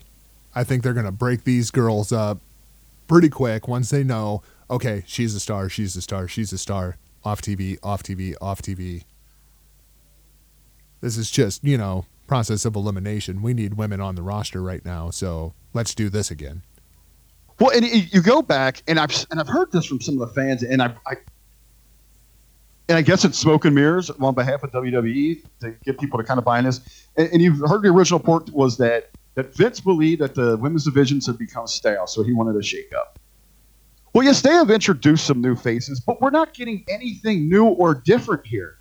Yeah, it's still the same stale creative. It's still the same. Yeah, lump everyone kind of together. Let's not really worry about building different, interesting, complex storylines. It's the same thing that we, how they introduced the revolution. Well, let's throw some groups together. Let's make them pick kind of sides here. Yep, It just it, it started is all over again. it's exactly just a rehashing with a recasting. That's all this is. Yes. and it's so frustrating to watch because we want to give them credit. We want to think, oh, they're really going to do something cool here. When the reality is, oh no, this is just this bullshit again. Yeah, it's the same bullshit with the with a different color ribbon on it. And then looking at the NXT results from Pittsburgh a couple of days ago, you found out that both DeVille and Riott are still touring with NXT. Looking into it a bit further, you found out who was the other one. There was another one on. Uh, Ma- Mandy Rose was on the second NXT tour. okay, she's on the other tour. So the other two are probably down at the Performance Center doing something. And what I was unable to find is, What As Paige is through- doing. yeah, I wasn't able to find, which is kind of odd here, uh, Raw live results. I wonder, are they overseas or something right now? Uh, SmackDown is overseas. Um, I know they were in like Peru for a couple shows. Hmm. That's odd. Raw live here. It- it's just kicking me back to old shows. I, I, I know they're not- there's no way that they're off tour right now. Right. Uh, do I maybe there is a possibility maybe they did give Raw a couple extra days off because they're getting ready for that India tour right here at the holidays. I know they try to squeeze in. That is Because they entirely possible. They do make them work over the actual holiday, so I, I do believe that they that they allow them uh, a, a bit more extended time. That is entirely possible. If anybody knows where the Raw roster is, let us know. HTM PW Pod on Twitter. But they don't even have these angles on the live shows. That's the point. Like they're not running these these angles on live shows. There's Well, it's the hottest program on TV and they're not running it on live shows, which tells you how invested they really are in this thing. Right. For for or against it, I mean it is a it is a focal point. They are hyping it up, and you think with attendance down at these live events, wouldn't you want the major programs that you're running on your television at, at these shows for the locals? Yeah, you would think. Even if it was nothing more than a six man tag or six woman Well, you- tag, as the case may be. Not even if it's not a match, just have them come out and get involved and just do a little beatdown, cut a promo. every But, well, damn one of them should be cutting promos on Well, every live event just to get comfortable cutting especially here. promos. Paige doesn't need the mic when she's out there, but Deville and Rose, they're going. They need mic time in front of a live crowd. Absolutely, because they were not featured in NXT at all. And then we say that, and then uh, at this most recent set of NXT tapings, we find out Riott and DeVille worked this set of tapings. They actually taped a match for NXT. DeVille taped multiple matches for NXT. At least her character is somewhat the same, but Ruby Riott is a completely different character in NXT. Why are we confusing the narrative here? Well, did you see any? How was she working those matches? Did you just see results, or was there side? well, I've just seen the results, but I mean, it, when this quote unquote feud kicked off, and which is, I mean, this is just a continuation of what we saw the NXT episode after War Games, and Riott worked that match 100% completely babyface. Well, I think what'll be interesting is all right to see how they present them at at this point in the game, uh, and then how they're going to call that on commentary because we know going back to what we've seen taped prior to Takeover, uh, they they pretty much didn't acknowledge. Well, they did not acknowledge that they were moving that they had moved on to the main roster at that point. So it would be kind of interesting to see how they call this match, what they reference, and actually how Riott is presented. We have also picked up on the story that NXT has been added to the USA channel lineup for Wednesday, December 13th on the USA Network. Thursday is the tribute to the Troops show. So this is WWE week. They'll have Raw Monday, SmackDown Tuesday, NXT Wednesday, and Thursday, the tribute to the Troops show. Um, what do you, make anything of this, Rick? Is this just a one-time off kilter kind of thing? Do you think this could be part of a bargaining tool that the WWE is dangling before the USA Network? I wouldn't I wouldn't read into it too much at this point, but I think you are right. There's there's got to be some underlining like objectives, tones going on there. You know, we it's no secret that they are in currently engaged, and it's only going to heat up. They're, they're they're reworking that television deal. We know that Raw and SmackDown, while the ratings are they pale in comparison to what they once were, but they're still two of the highest rated shows on cable television. Two of the higher higher rated shows on television. USA remains one of the top networks on all cable television. I'm curious to see what kind of numbers NXT does, and if they're they could be exploring the option of putting NXT Well- on USA. Well, and another thing here, which kind of goes away from every, you know, what we, what a lot of fans have been arguing for is should they start moving more of their programming to the network, their own network. So this is kind of reversal of that there, and we've seen some fans receiving some polls from WWE themselves concerning actual programming. You know, most recently they sent out trying to get a feel of what people think about 205 and possibly changing the future of that program. If you were to put NXT on USA Network every Wednesday night, does that firmly establish them as a third brand I- I- versus you know- being a developmental territory? I've tried for the longest time to stay. That's I, I I try to refrain from saying call up every opportunity that I can. Sometimes it's it's unavoidable because that's just what people associate with in the conversation. I think they, in, you know, especially in Triple H's mind, for year for a year or so now, he looks at that's his yellow brand. They stand alone. They got two tours going on. They don't make any damn money in NXT, but they're trying to get to that point. I mean, could this instead of you know to me, three days of programming a week from now, it seems like that's, that'll be a bit of an overkill. It's incredible overkill. Well, could you, in this setup here, instead of really shaking things up, they kind of look at what the reaction is to this NXT program. Maybe you run it out again at some point here before the end of the year for another trial run. Could this filter in and take over one of those hours of Raw?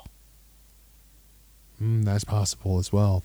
I'm I'm just curious what the logic is, what what they're thinking, what the the actual end game here is. I'm very I mean, interested so- to see how many people watch that NXT episode on USA Network. to me, it makes the most sense if you're going to do something like that is to, to run NXT starting right when the Raw overrun kills itself off in that after that second hour, and then use that last 60 to 45 for your NXT. Let's talk just a little bit about NXT and the tapings that just happened. Uh, don't worry, if we get into spoilers, I will give you a spoiler alert and tell you how far to fast forward.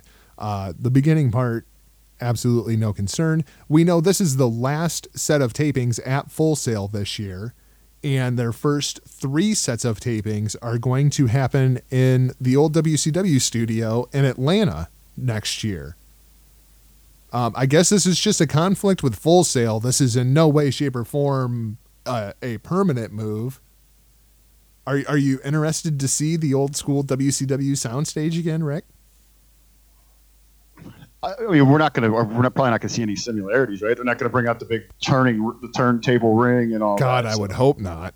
No, I, to me, it, it just more. It, what's more funny is, you know, we we've seen the re- the return of Starcade. Uh, we have Clash of Champions coming up, and now they're going to ECW or WCW's old home for for taping. That just kind of sticks out as funny to me. Well, I, what I really would have liked to see, you know, why are they going to Atlanta here, man? Go go to a hotbed. Go up to New York, man. How cool to have seen all these tapings from NXT like an ECW arena. Oh man, or even if they would have done, you know, like the Manhattan Center, where they first launched Raw. Oh, especially with The with Raw the 25. Raw 25th coming up. Yeah. Yeah. I don't know. I'm I'm interested why they chose Atlanta. I'm very interested to see the crowd and the demographic to see if they're nearly as rowdy as the Full Sail fans are, if they continue the narrative because the fans are very much a part of the narrative inside of the NXT universe to see if they actually follow along with what's going on here. Very intrigued to see how that works out. I know it's a different audience that you draw to NXT, but we just seen a week of programming down there in the South, uh, Knoxville, and then up at Rupp in Kentucky.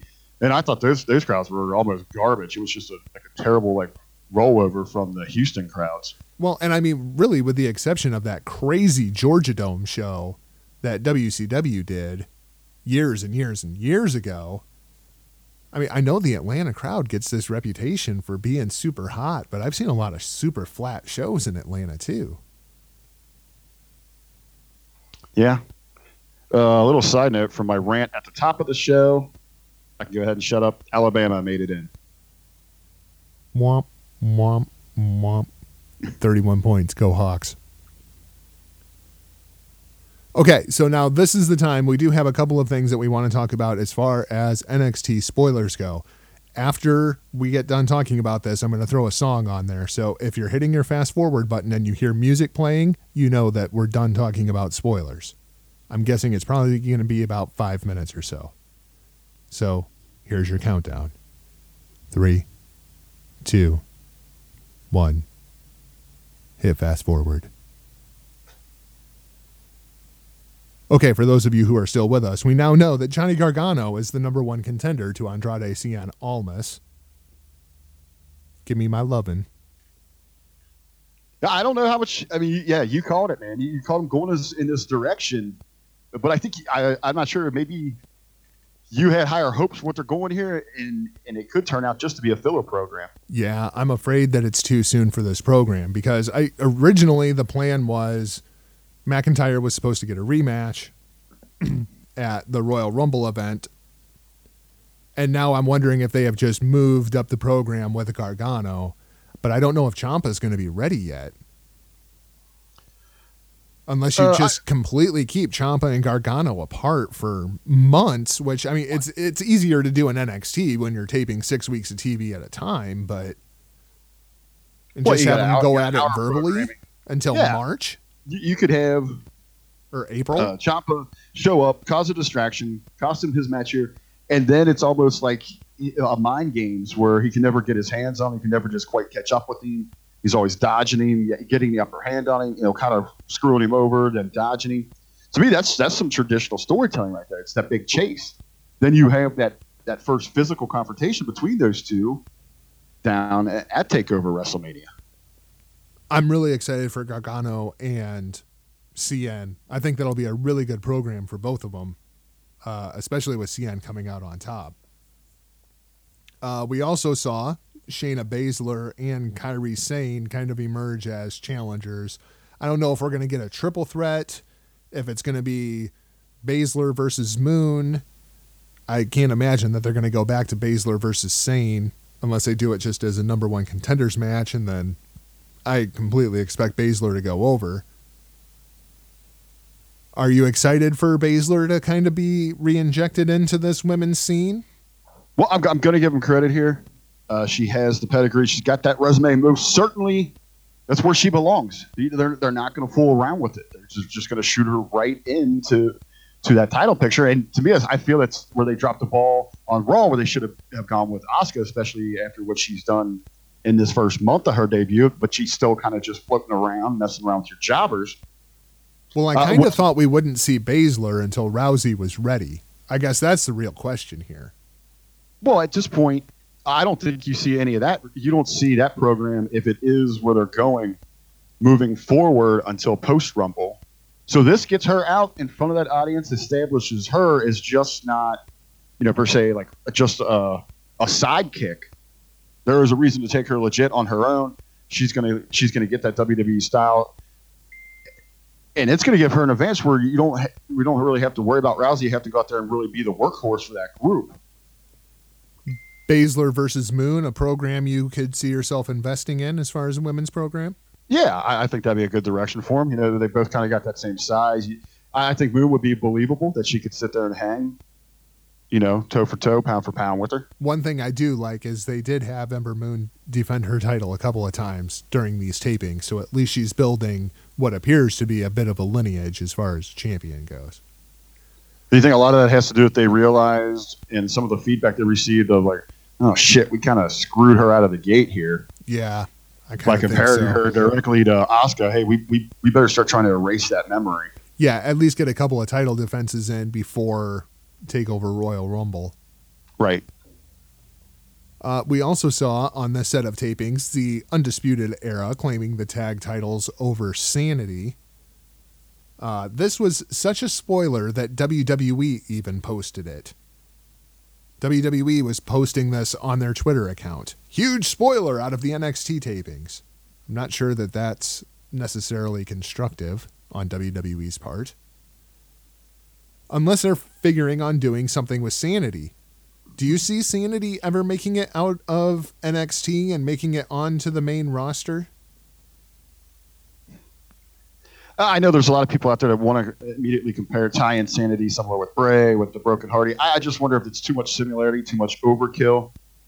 I'm not going to say they, they never get out of there as a group, but I wouldn't be surprised if, if they went with other directions with each of the members there. Because I kind of I kind of see Eric Young staying in NXT forever in that player coach role until he actually moves behind the scenes as a trainer. I think that's a very good place for Eric Young. Killian Dain is going to make that place rain money at some point. Not sure about Alexander Wolfe, how he fits into the great grand scheme. Well, he's, he's, one of, he's one of those great talents, but you know his role there is kind of underplayed because right. because of. I feel like he's so the Marty good. Jannetty. Yeah, and then Dane, and then Dain's stock just went through, you know, skyrocketed thanks to that War Games match. And Nikki Cross is obviously Nikki Cross. I mean, right. So yeah, I think that'll be interesting to see where they go stick together. Wouldn't be surprised. Break them up. I wouldn't be surprised. Would you be um, surprised I, I, to see them involved in this Matt Hardy, Bray Wyatt thing? I wouldn't be surprised, but I mean, I, to me, that's almost an overkill. I hope that they stay away from it. Just keep on what they're doing with their own thing. I don't think you really see any of them coming up till after the WrestleMania season. I would like to see Sanity versus the Broken Hardys, but I would like to see it after the Broken Hardys conquer whatever Wyatt's going to throw. Well, you know, again, too, we, we don't really know what the Hardys' contract status is. Yeah, that's true, too. And it might be on something too. kind of like the Dudley sign where, you know, it's like two years and then see ya. Right. Okay, well, I'm going to smoke a square quick. We'll throw on a musical interlude here so our other listeners who didn't want to hear spoilers can come back and join us. We'll come back. We'll talk some Sami Zayn, Kevin Owens, Bullet Club, New Japan, Ring of Honor, all that fun stuff. World Tag League. We'll be back in five.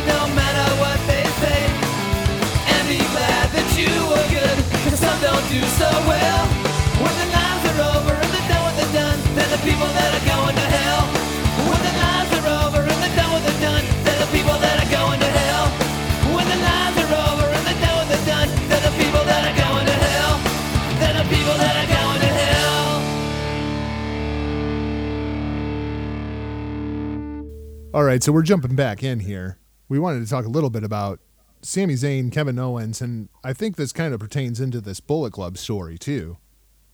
Uh, Rick, you seem to have some kind of an idea of what they're doing with this Sami Zayn, Kevin Owens thing, or at least we thought so before we found out that Zayn is jobbing to Nakamura on the live events and Owens isn't even on there. Well, I'm not going to put too much stock in that. You know, that could be something. And, and, actually, I think it would be kind of a nice match at, at Clash to have uh, Sami versus Nakamura there. I think it'd be a nice little. Well, it's the best match that, card. Nakamura's had since he came stateside. Uh, so yeah, I'm not going to put too much there. I think what I was kind of hitting at on on our weekly wrap up show uh, back on Thursday is kind of where where this thing is going. Uh, there's so much up in the air with Daniel Bryan. Uh, I think we both agree. We kind of touched on there. The Well, yeah, I think is- the the bigger story here is their involvement inside of the Daniel Bryan Shane McMahon storyline. Okay. So yeah, so I, I know we're going to move. What if Daniel Bryan does leave the company? Uh, but I'm, for right now, let's work in, in the narrative that that WWE they realize they can't let Bryan. I, you know, he has been very. He hasn't been shy about reminding us when that contract is up, when he is available to go find uh, another place where he can, can do what he loves and, and that is wrestle. Uh, but we are getting inside the WWE story. We're getting some real tension between between Daniel and and uh, Shane. Excuse me. And it seems like Zayn and Owens are at the root of this Yes. tension. Uh, you know they are your two your two talents that are really right there in the middle of everything. So what I do you, would- what do you think is the the eventual payoff here? Where do you think they're going? I know this has been strongly rumored out there, and I wouldn't mind them going in this direction. I would like to see Zayn and Owens align themselves with Daniel Bryan. I, I would want Bryan's op- his point of opposition against Shane is to just come out. You know, I, I'm not always a big fan of if when they use reality for kind of like the lowbrow, but I think they got an interesting story here that everyone really knows about, where Bryan can come out and say, you know, you, you've kind of you've held me at will here again you know against my will here. It- you won't let me do what i what i what i love but yet you're still milking everything that, that i bring to the table. I'm not getting anything really back from this company other than being able to connect with with all this audience that i love. But let's face it i could go do this anywhere. These people will follow me. And he pretty much in this story would oppose everything the beliefs that we have come to understand and maybe in many cases fans resent about the McMahon style of management and how they perceive professional wrestling. For me, I think that it is a perfect opportunity to tie in Zayn and Kevin Owens in in behind Bryan's beliefs. They have the same background, same philosophy, same upbringing. To me, there's a natural build-in. Well, yeah, because I mean, Bryan Danielson was the face of Ring of Honor, and when he left, it really became Kevin Owens or Kevin Steen at the time. I'm afraid that somehow this storyline is going to lead to the Owens babyface turn. You you've been talking about that for a long, long time. You see the potential where he can definitely be your biggest baby in the company. Yeah, very much so. And I could see, you know, where maybe Bryan and Zayn take something a little too far. And that's what turns Owens. And he ends up aligning himself with Shane. I'm afraid that that's kind of the direction they're going here. But I- I I, don't with with the Bryan contract situation and his health situation and everything being so in flux. I, it's really hard to really determine what in the hell they're doing if they even have any idea what in the hell they're doing. Well, I think in the you know in the last 48 to 24 hours, haven't we seen more stories that even now Brie has is sounding off uh, about the outside the the support from outside of WWE medical staff that, that Bryan is receiving that says he is okay to go. They still just cannot get that clear from the WWE medical crew. Well, yeah, but the, here's the thing. I've I've seen this quote in a few different places where Brie has said, you know, all these doctors are clearing Bryan, but also inside of that same quote, the part that's omitted is she says that eight doctors have not cleared Bryan. So as they're kind of just putting out the headline, They're just they're putting just out the positive They're, emph- they're emphasizing the people that said, "Oh, "Okay, but there still is a great deal of divide."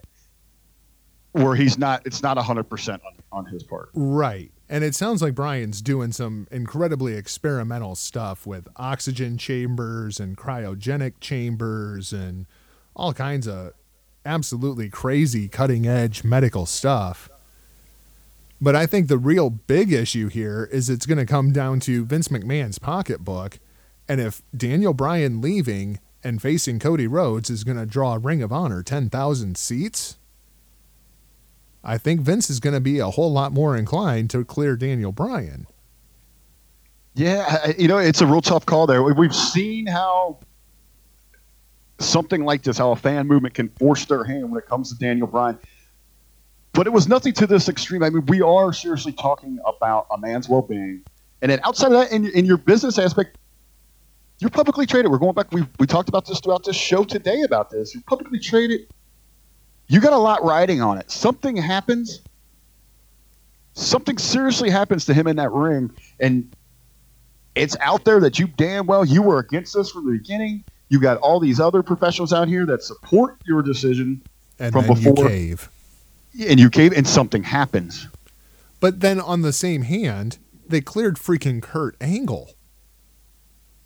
And not only have they cleared Kurt Angle, Kurt Angle has had two matches, and we know that he's going to have at least one more. Again, we we're not medical professionals here. We do not know the severity of, of this of the circumstances here. You know, Kurt was more about it's more about his neck in that, uh, and and granted that is serious issue, something that should be taken serious. But there is more of a concern and a PC awareness towards concussion items this in this day and age. Yeah. I don't know. It's going to be very, very interesting to follow.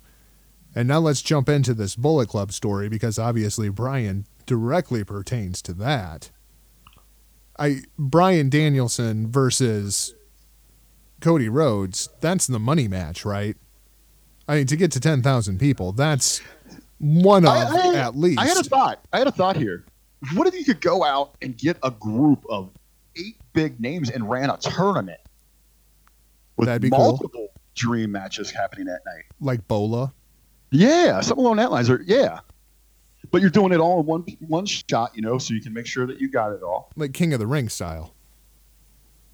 Yes, uh, I'd that be gives down for you- that. That gives you seven. You got seven tournament matches, and then you slide in. You know, you get the Bucks out there. We're doing a tag match, uh, and then some other fun things. You, you do uh, Dick Justice Ben Hameen on that card. What other matches do you think are, are, are going to stand the potential of helping them draw 10,000 people here? Because I don't think even Bryan Danielson versus Cody Rhodes, I'm not sure that's going to draw you 10,000 people. I think you need a really solid undercard to sell people to travel to that show. Uh, I had a few. I had a few thoughts on that. Uh, one to help you get to your ten thousand. Uh, as we were kind of talking, you know, a lot of fans were very disappointed that WWE did not make Starcade a network special. And my rebuttal to that was, you know, it is a live event, but you want you want to give people a reason to have to buy a ticket. Now, giving away for nine ninety nine on your network, that's not a special event like that. If I'm in that area or can travel there, I'm just going to do that, right? I'm, I'm not going to go invest in that local in that local market. Going to buy a ticket, going to buy merchandise, going to get a hotel room, go out to eat in that area.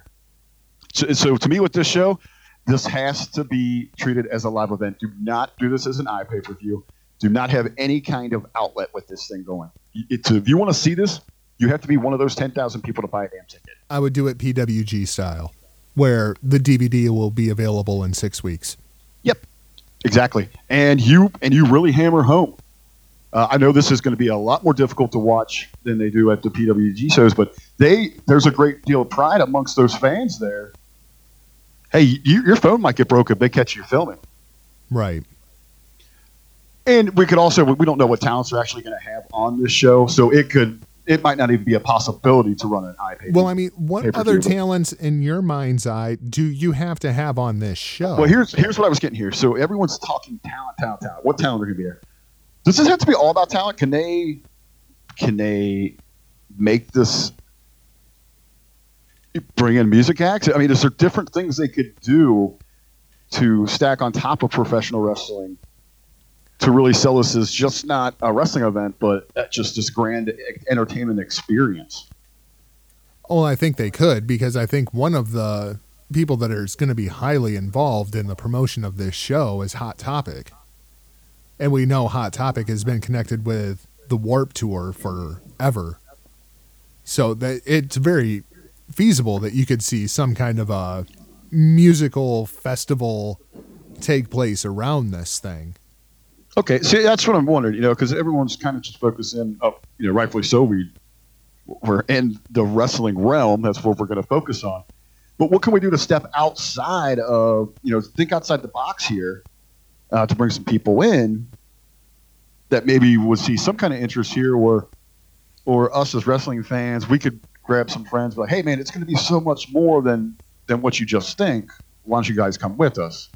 Yeah, because I don't think people realize how hard it is to draw ten thousand people. That's that's quite a chore. That's not just something that everybody can do. I, Ring of Honor averages right around 3,500. Yeah, they've, they've never done this, and they've been in existence since the early 2000s. Right. Uh, New Japan does this probably twice a year. I would say when they go to Osaka-jo Hall and the Tokyo Dome would probably be the only two venues I could imagine that would even hold 10,000 people. I'm not even sure Osaka does. Yeah, and you know, on a for television programming, WWE's drawing like half of this. Right. I mean, this is a big show. If you're not the WWE, you're not drawing 10,000 people. You have to absolutely knock this thing out of the park. You're talking WrestleMania, Wrestle Kingdom worthy. Well, that's what I'm saying. You know, if there if there's are there other things you could draw, this has to become about a total experience uh, to get people to come out. So let's look at before I, I know we'll, we'll, go get back to your talents here, but let's talk about the hype here. Like we're if they want Daniel Bryan, this actually works out kind of well for them. You've laid it out here for us. Uh, Bryan's contract expires on September 29th, 2018. If there's a 90 day clause, which I think everybody absolutely would expect there would be, that puts it at December 29th, 2018. Now, the next question that kind of plays into this you know Wrestle Kingdom is January 4th. Every year. Okay. If I'm New Japan, why do I want to lend you my talents to do this huge super show in the United States when we're doing Wrestle Kingdom literally less than a week later? And correct me if I'm wrong, but there really has been no interaction from the New Japan side, correct? No, I have heard absolutely nothing out of the New Japan offices, Gedo, okay. Jado, any of that. I know Ring of Honor has has addressed it. Uh, Ring uh, of Honor very, did very issue positive. a statement. Uh, their general manager uh, issued a statement to PW Torch's Sean Radican um, that says there's no doubt that these guys are amongst the very best in the industry right now. Their commitment to Ring of Honor is superb, and they've grown and they've been great contributors in taking this company to the next level.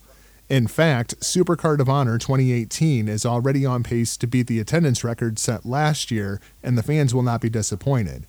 This 10,000 seat dream show is something that these guys, as well as Ring of Honor, feel very strongly about achieving, and we are glad to support them to help make those dreams come true.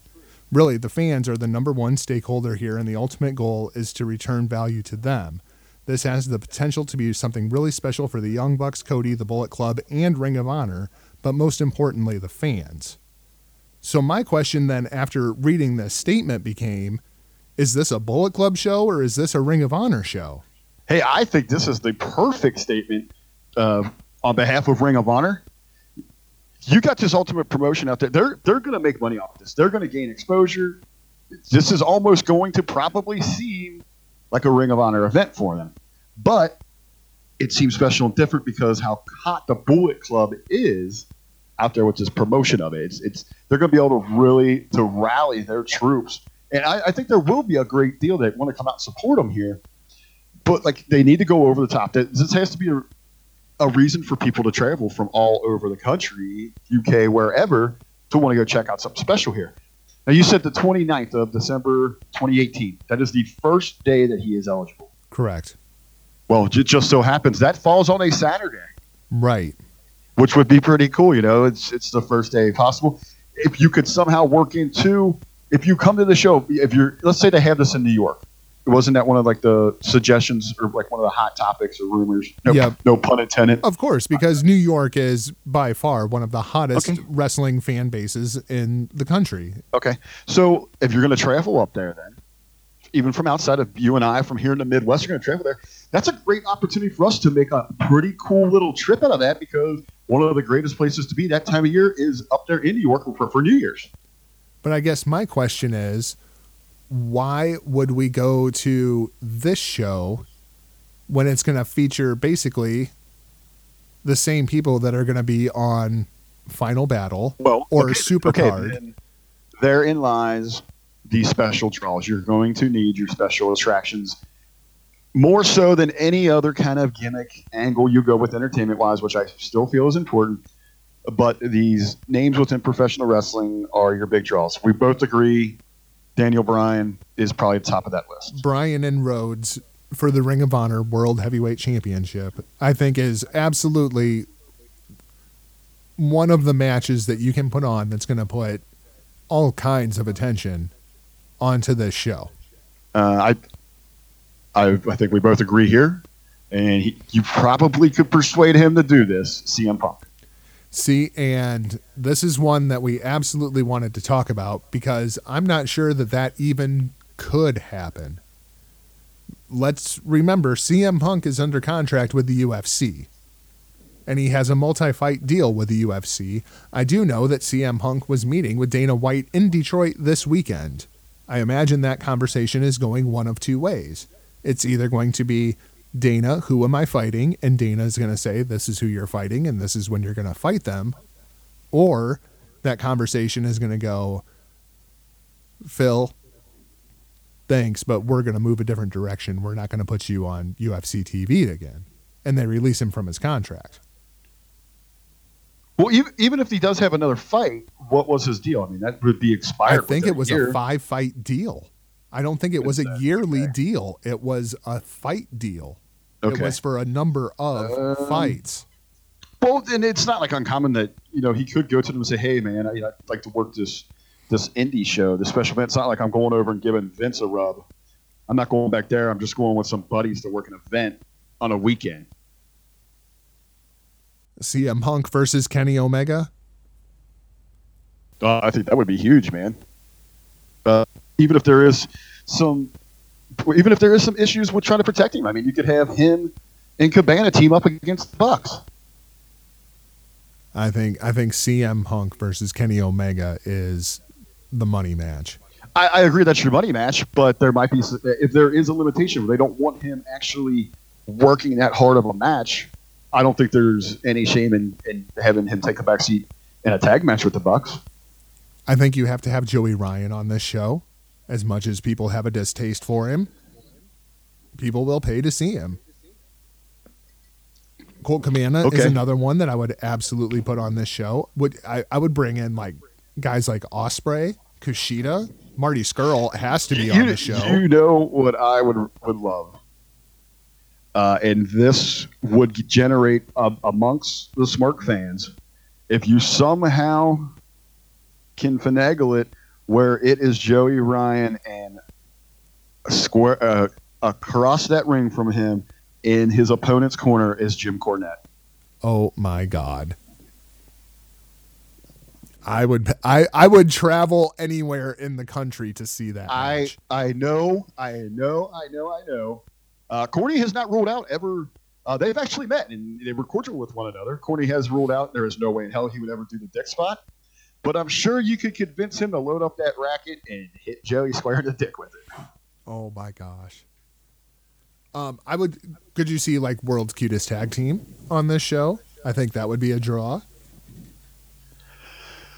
I don't know, man. I, when I- I you're don't trying to get to ten thousand people, it's like you know, there's a reason Ring of Honor only draws thirty five hundred people. There's a reason New Japan only draws twenty five hundred people when they come to the states. Ten thousand Yes. people. Yeah, so for me, it, just has to be more than wrestling. I mean, you got to gimmick this thing out. But I mean, yeah, I think we got some decent matches. And a, a big component of that is, like you brought up, would New Japan be willing to play ball? I think you need some of those guys. Yeah, and with Wrestle Kingdom just right there, I can't. And I would think New Japan is gonna. I thought that they would do Bryan Danielson versus Cody Rhodes on Wrestle Kingdom Well, and, and- do and, it you know- inside the Tokyo Dome. And we are just assuming that's they, this is when they would do this. Uh, if they have this before Bryan's out of there, I think that's a huge blow to any of the hype. Uh, they might wait for a, a full year almost or over a year from now and maybe try to run this against WrestleMania 35 around that time. If you can't get Bryan Danielson and if you can't get CM Punk, is there any way they can get to 10,000 seats? I'm not sure. I, I don't think it's possible. I don't think it's possible inside the United States without those two names. And I'm not Hey. even sure one of those names does it. I think you have to have both of them. What was the arena that they posed for that photo in? I'm not sure. I know that they're looking at several arenas throughout the country. When I first heard about this, my immediate thought was the Cow Palace. Ben uh, brought up the idea that, you know, they should do this in New York, which makes all the sense in the world. To me, the logical choice, if you're trying to get CM Punk on the show, is you do it at the Allstate Arena, which is the old Rosemont Horizon in Chicago. You do CM Punk in Chicago against Kenny Omega. You you stand a chance. Yeah, you, you got to look at the three hotbeds here in America where you want to do that at. Uh, all great options, and, and you're we're just assuming around when Daniel is available. We don't know the details on when this is going to happen, but you think it would have to be sooner than later, right? Well, they So said doesn't really 2018, and it's like if you're going to include Bryan in it, and you're looking at doing it in 2018, you've got about a two day window. Uh, well, just assuming, you know, it's that's all up in the air right there. Well, yeah, absolutely, and that's Yeah, and that's don't- I don't think assuming it's- the I don't 90 think it's days. So far-fetched. I don't think it's so far fetched that you know the date we're working with right there in that area. But if you put, if you do this on the 29th, I mean, you've got you're immediately even even with the talents you're using from Ring of Honor and Bullet Club themselves, they're immediately getting on a plane and heading to Japan. Yeah, and and I feel like that sours the New Japan relationship a little bit because they're definitely pulling eyes away from Wrestle Kingdom if they do this inside of this window. So I can't see New Japan sending a whole lot of talent over, let alone top end talent, to help them draw ten thousand people here. I just can't we don't see know. it. We- We don't know what the relationship is. You know, hopefully they had the sense to run this by the New Japan office instead of just going right out and flying off the handle with it. I mean, this is by far one of the most interesting stories that you could possibly even dream up in any kind of scenario alongside of the WWE negotiating their new TV contract. This is fantastic. We're going to be talking about this for a year. Well, yeah. So I guess at this point, uh, let's get some feedback from the fans out there. You know, when should this go down? Who should the talents be? How, how are they going to pull this off? I mean, what would? What will you get you to a 10,000 fans? Yeah, what will get you there? What will get people to travel from around the country to a destination? Well, let's talk about a couple of the big shows that are coming up because I think there's some matches here that may interest you, even though I know you don't follow New Japan and Ring of Honor as closely as we do the WWE product. Cody Rhodes taking on Dalton Castle for the Ring of Honor World Heavyweight Championship at Ring of Honor Final Battle. really looking forward to this one, man. Dalton Castle is he's one of those like enigmas, man. You, you see where he came from, and at certain times you, you'd always kind of wondered, man, is this really you know what is the ceiling here? And he has proven that he could shatter that. He's one of the best acts in the world right now, and he's going up against my personal favorite act going today, and, and Cody. Really, and I've, I've loved the build here. I've been watching quite a bit of Ring of Honor. Uh, as you know, I, I've been down in the Cincinnati area quite a bit, and it airs here three or four times a week. Uh, and I usually have a couple different episodes, so I have been able to catch up on what's going on. Uh, I love the intensity here. I love how they, they kind of been going back and forth. I love how each is being presented. Really looking forward to this one. I'm really looking forward to the match. Uh, do you have any chance in hell that you think Dalton Castle is taking this title off of Cody right now? I don't think here, uh, and, and and that to me because Cody is just uh, seems as a better champion. He, you want to keep that that streak alive. He is hot. You want to keep that. On. I know that they have. He has been announced for uh, defending that championship in the Tokyo Dome. That doesn't sway me so much because we've seen the Ring of Honor, Honor titles matches that have been advertised there change before on short notice. So not so much there. I, I just think it's it's the right decision overall to keep keep it on Cody. I agree that we've seen that change on short notice before, but normally you don't have a match that is the level of Cody Rhodes versus Kota Ibushi for the Ring of Honor title at Yeah, and that, and that that would be a huge drop down. You take Cody out and you slide Castle. yeah, Dalton. Castle versus Kota Ibushi. I just I can't see that happening. And I don't think that you know Castle, in a weird, some sort of roundabout way, it's not the time's not right for him. You know, he needs to chase a little more. Yeah, I love Dalton Castle as a talent. I just can't see him as a world champion right now. Yeah, it, especially at this point, you're right. And it, I think if you if you did make that swap, it'd be a nice little pop, a good moment. But the luster would fade very quickly. Uh, also coming up at Final Battle, there's some other really good matches on this card. Bully Ray and Tommy Dreamer versus the Briscoes. I, that's Oh, going to be freaking violent. I think I think that is a great match. It's going to be if you're a fan of violence, buckle in because it's going to get wild. The only thing, this is one of those. It's just too bad that uh, that D-Von couldn't get get an excuse for a little bit from his per, uh, duties with WWE. How do you feel about the Bully Ray work retirement thing? I was perfectly fine with it. I think we need more of it. It, it came off perfect, right? It, got some emotion going. I mean, the Briscoes were getting some real heat from that. They were getting some real heat for that. This match mean, pe- is going to be freaking Pe- brutal, man. People were ready to string them up when they thought it was a miscue with that table. Yep. Yeah, they worked And- everybody. They worked everybody. And this is what we need more of. And you have to believe that Bully Ray probably orchestrated this entire thing. Oh, absolutely. He's so old school. You know, he pulled off, and he he was loving this. We need more of this. It's okay to. And I, I know some fans they get so uppy about this, like it's insulting to them. No, this is what it's supposed to be. The insult is that you think you're above it. Well said. Uh, I think this has uh, potential to be a show stealer. Uh, Kenny King versus Jersey Mike's boy Punishment Martinez versus Shane Taylor versus Silas Young. Fatal four way for the TV title.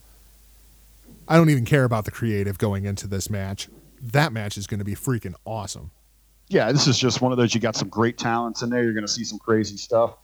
This is one of those you just kind of kick back, turn your brain off, and it's and so, so many different styles that we're going to see in here. Yep, and j- just enjoy the car wreck because that's what it's going to be.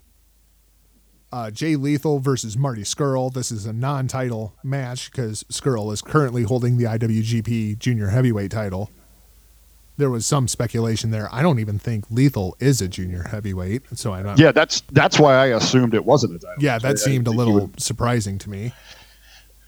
Scurll is so freaking over, and Jay Lethal is an amazing performer. How that guy never really got a good chance to me.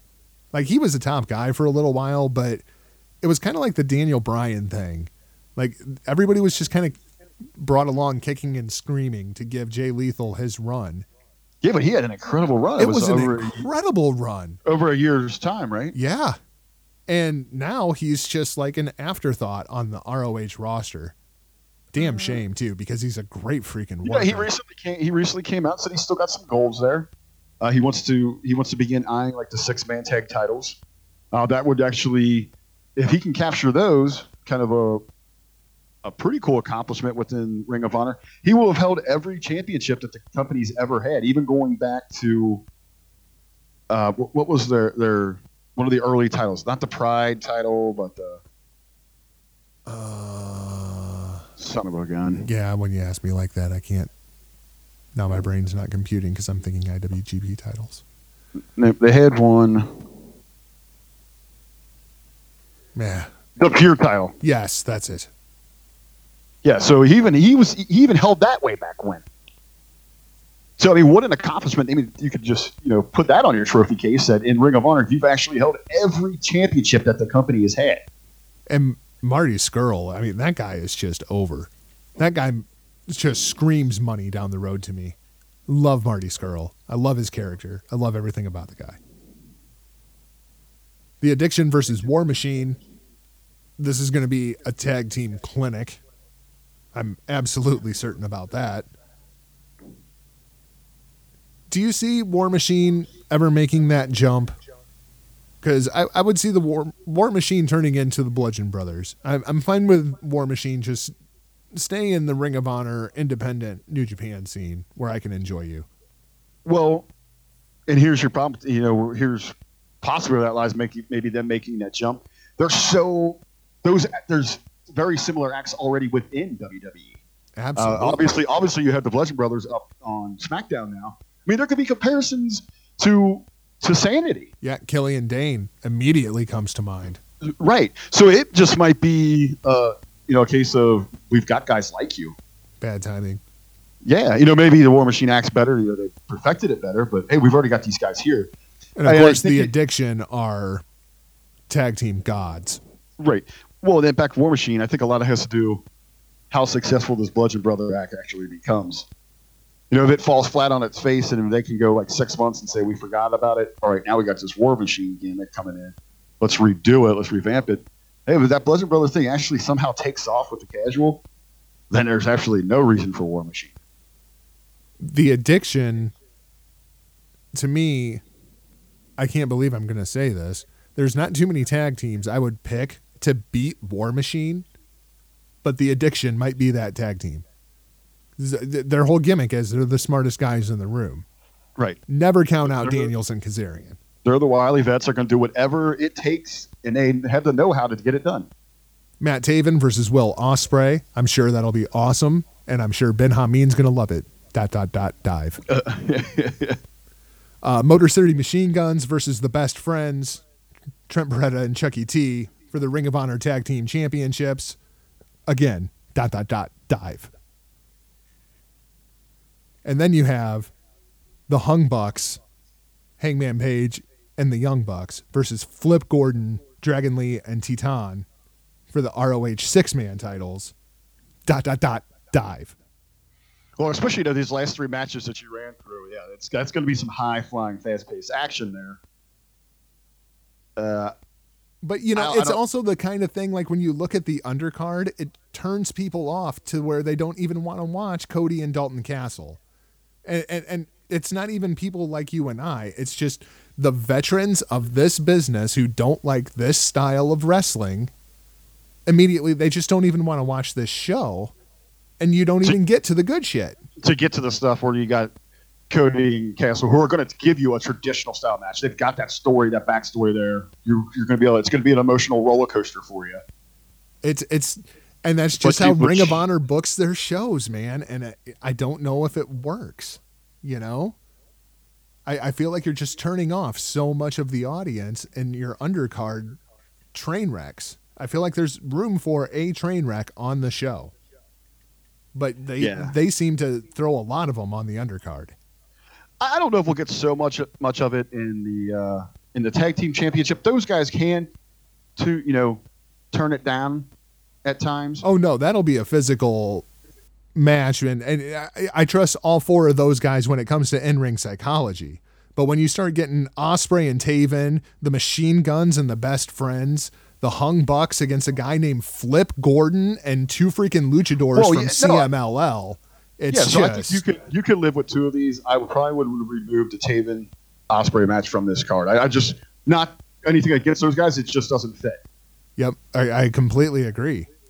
I'm not sure why Ospreay is on this card at all. I, I get why? Taven is, but Taven can't work that kind of style against Ospreay. You ever seen Taven work that kind of a match? Yeah. See, I would pull that match and, and actually give that spot to uh, Women of Honor. See, and they never do the the Women of Honor matches on like ROH shows. Like it, it's it almost Yeah. feels like a completely different company. Yeah. It just hey, this is our featured spot for you. Uh, originally, we were going to do this show yesterday, so the standings I'm about to give you for the New Japan World Tag League may be a little bit different by the time that you hear them. But this just fascinates me because Gedo is just such a magnificent bastard. With five matches in, two matches left, anybody can take this freaking tournament. Did you did you look through the scores on these tournament brackets? Dude, this is all you.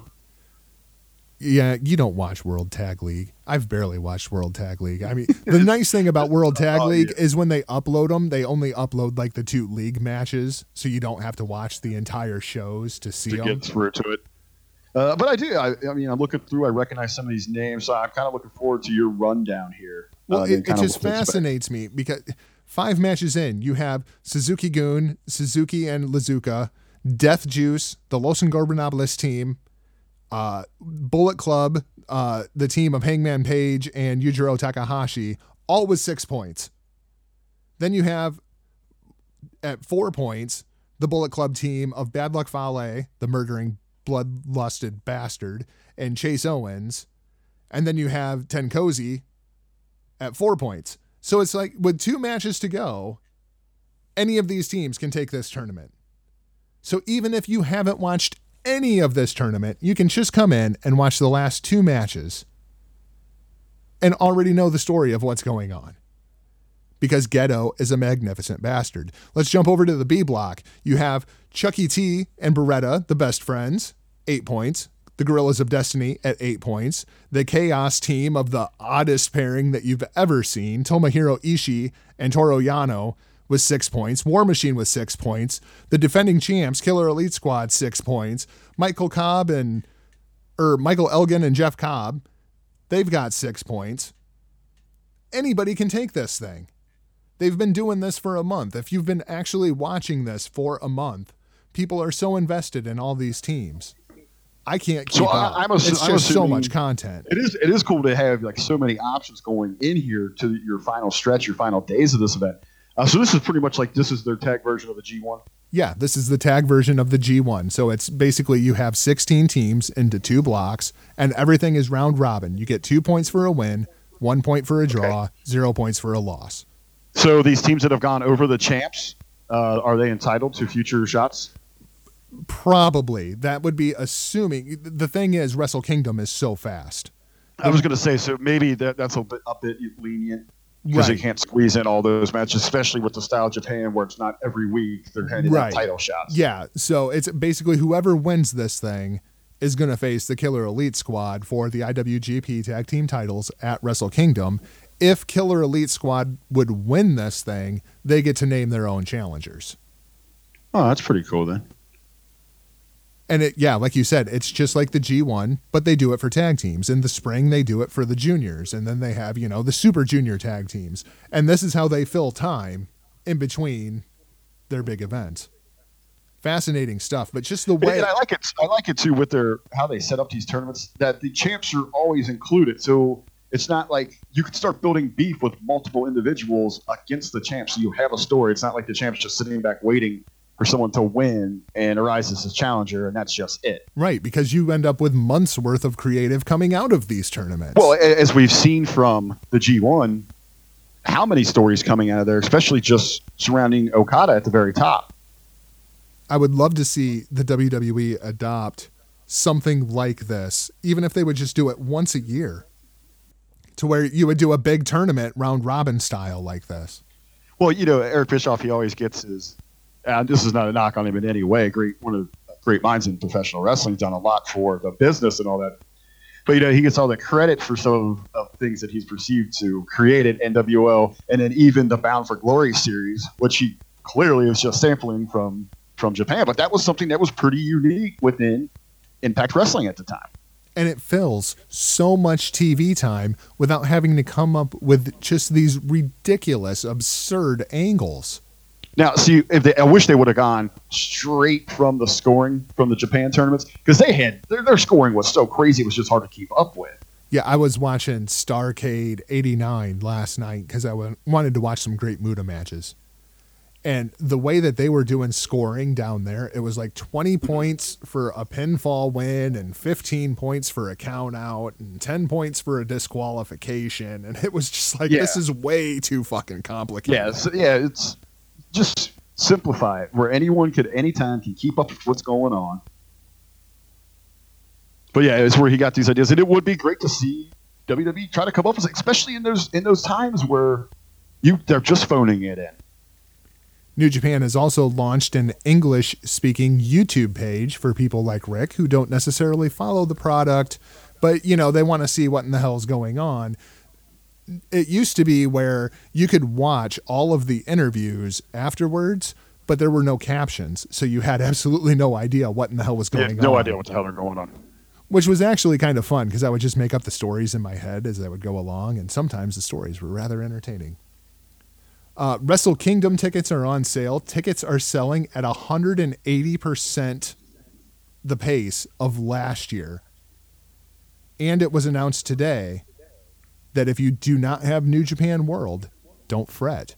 All you need is DirecTV because AXS TV is going to air Wrestle Kingdom two days later on January 6th. I still don't know why it, this is an event you're going to want to to live in real time, and it's just worth it to go get that just for a month to go sign up for the New Japan World. It, it comes out to like eight dollars and seventy four cents a month, guys. Nine hundred and ninety nine yen. I know it yeah, sounds guess, like uh, a lot of uh, money, but it's it's it's like eight dollars and seventy four cents.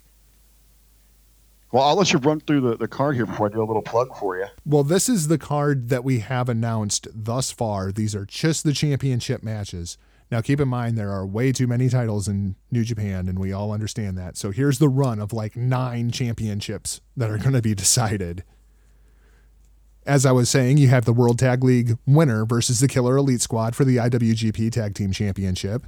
You have Kenny Omega versus Chris Jericho.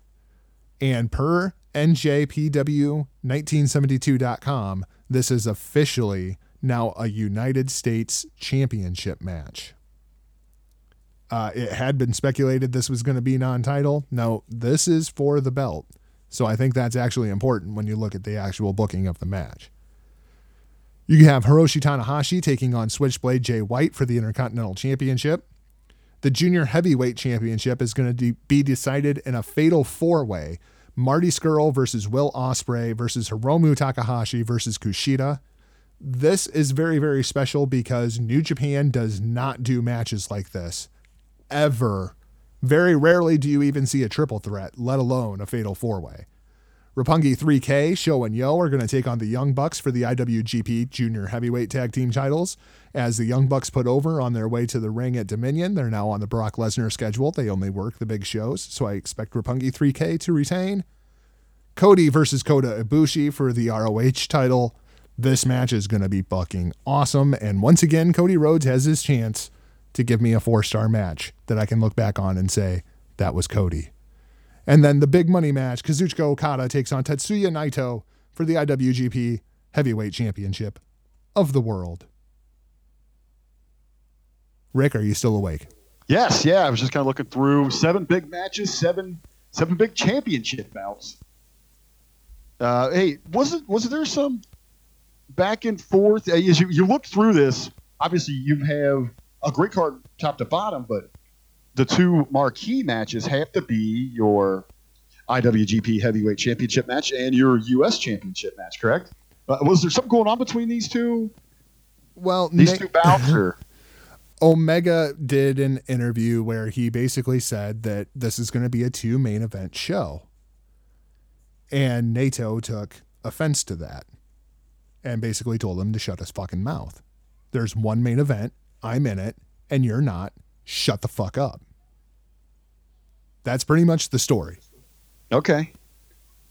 Um, yeah, you have to realize it's just legit shoot, or they well, kind of work. Something? Here's the thing, man. The Naito storyline. I mean, if you go back to the very beginning of this Los Ingobernables character of Naito, right. going back like three years, this whole thing started because he got screwed out of the main event at Wrestle Kingdom.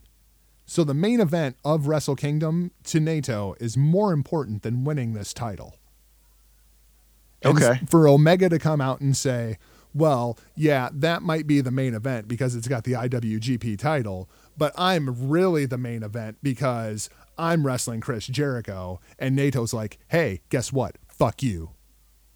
So we could just be getting another good work here with a great storyline coming from this. Or this very well could be a little bit of a divide amongst the Gaijin and the native New Japan. Well, I, am sorry. I, I, understand. Too. I understand how important the IWGP Championship bout is. What it means to be in that final match at Wrestle Kingdom, one of the, the greatest honors in all professional wrestling.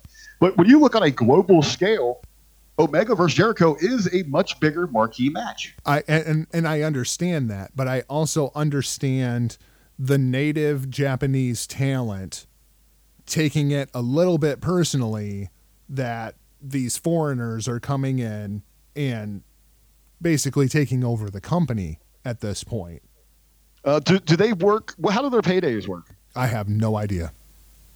Because That- if it's anything similar to what we're accustomed to here, and Naito's going to see a little a bit. He's going to see some more uh, bang for the buck, right? Oh yeah, absolutely. But I think at this point, the honor of being in the Wrestle Kingdom main event means more to Naito and to Naito's character than the amount of money that he's going to get paid for And this for show. so much of what we've seen lately, everything with Jericho, Omega to Bully Ray, it's a sexy stuff. I, I still, it's just, I, I, I guess I'm one of those conspiracy individuals. Oh, and I agree. And if if they weren't Japanese, I- I just think- I I would just think immediately everything is a jump to that too. It's just I just think everything's a work. It's just with especially when you're dealing with these Japanese people, man, that they have so much pride that it's almost to a detriment, you know. It's interesting. It's and and I think Omega if Naito takes this title after the rematch with Okada, Omega and Naito is the money match going forward for 2018, assuming that Omega stays in New Japan like he said he was going to. But you know what? So did AJ Styles. So who knows? A lot, a lot of big wrestling coming up here at the end of the year. This is, this is a time where a lot of people that tend to be more WWE ish, uh, more stateside. Hey, it's a time to you know to to broaden your horizons, get out there and check out what's going on because this right here begins through you know through April, the most exciting time in professional wrestling. My match of the week, going back to that 89 Starcade event. Oh, uh, before you do that, I know what I, I, wanted to give you a plug here. We, you know, we got all this this great Wrestle Kingdom hype, and it, it's only going to pick up as the weeks go on. Uh, we we are working on getting you hooked up with Billy Ray Valentine, two individuals who know this, you know, the Japanese product inside and out. You guys are going to be working together to to bring us some content, right? To really dive into this over on the Hacker Hameen Media Group. That seems to be the plan. That seems to be the plan we're going in, and then you yourself are going to be hosting uh, uh, the live chat and all that for Wrestle Kingdom. For Wrestle Kingdom, I'm taking that night off. That that's going to be an exciting day. That's like Christmas morning for me right there. Hey, uh, I, I I would just before before you really dive into it, I would check with Acer to make sure that he's not planning one Because he might tell he, he might tell you to go fuck yourself because he is the main event. If if Acer What? wants to if Acer wants to get up at 3:30 in the morning and run thread, I'm all for it. I'll be the first one there. Anything else you wanted to cut, touch on this week before we wrap this marathon episode up? uh, let's plug it and wrap it. Well, that's going to do it for this week. We'll be back in your ear holes, well, tomorrow, today, who knows, with Big Ray over in the locker room where we actually found some news that we didn't talk about on this show to talk about. So make sure that you check that out over on the hackerhameen.podbean.com stream. As always, you can follow the show on Twitter at HTMPWPod. You can find us on Facebook at Hitting the Marks. You can shoot us an email at hittingthemarks at gmail.com. Make sure that you visit our friends over at thegorillaposition.com for your daily pro wrestling needs. You can find me across all social media platforms at NotJargo. Rick, how do the stalkers find you? You can find me as always on Twitter at the real RBV or over Facebook. Uh, two of the groups I love chatting it up in, of course, the Hameen Media Discussion Group. You can also catch me over at the GorillaPosition.com. GorillaPosition.com. I, I know we don't plug that one as much, but hey, it is a tremendous group. You're going to get they share there all those tremendous exclusives that you find on the GorillaPosition.com main page. But here, you know, you're with the other fans, like-minded fans, the educational pro wrestling enthusiasts. We can hit the comments up. We can chat about classic old school moments, uh, the latest developments. You're going to find that in both groups. So make sure Hacker Hameen Media Discussion Group, the GorillaPosition.com discussion group. I think that's about all I've got for this weekend plug, for this weekend's plugs. All right, we'll be back Thursday. More hitting the marks, talking WWE. See what in the hell happens this week. For now, we're off like a prom dress. See ya. Point your fingers. Label me. Give a. F- I'll be your bad guy.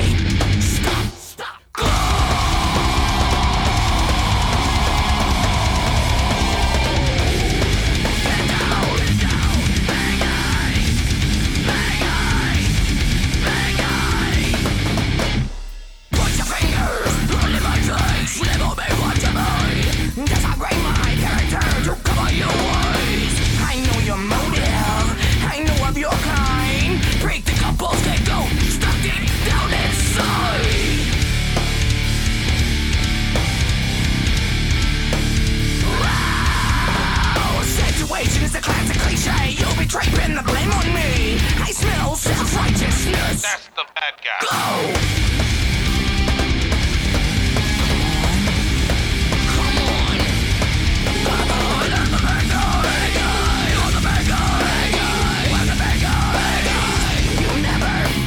Flames burn Astoria, no Dwell deep down on the South Can't escape the wrath on March 4 Light Trick the man with the righteous mind Never call when I cross that line. I'll never be that bad guy. I hate you. I hate you. Hate you Fuck you Situation is a classic cliche. You betray pin the blame on me. I smell self-righteousness. That's the bad guy. Yeah,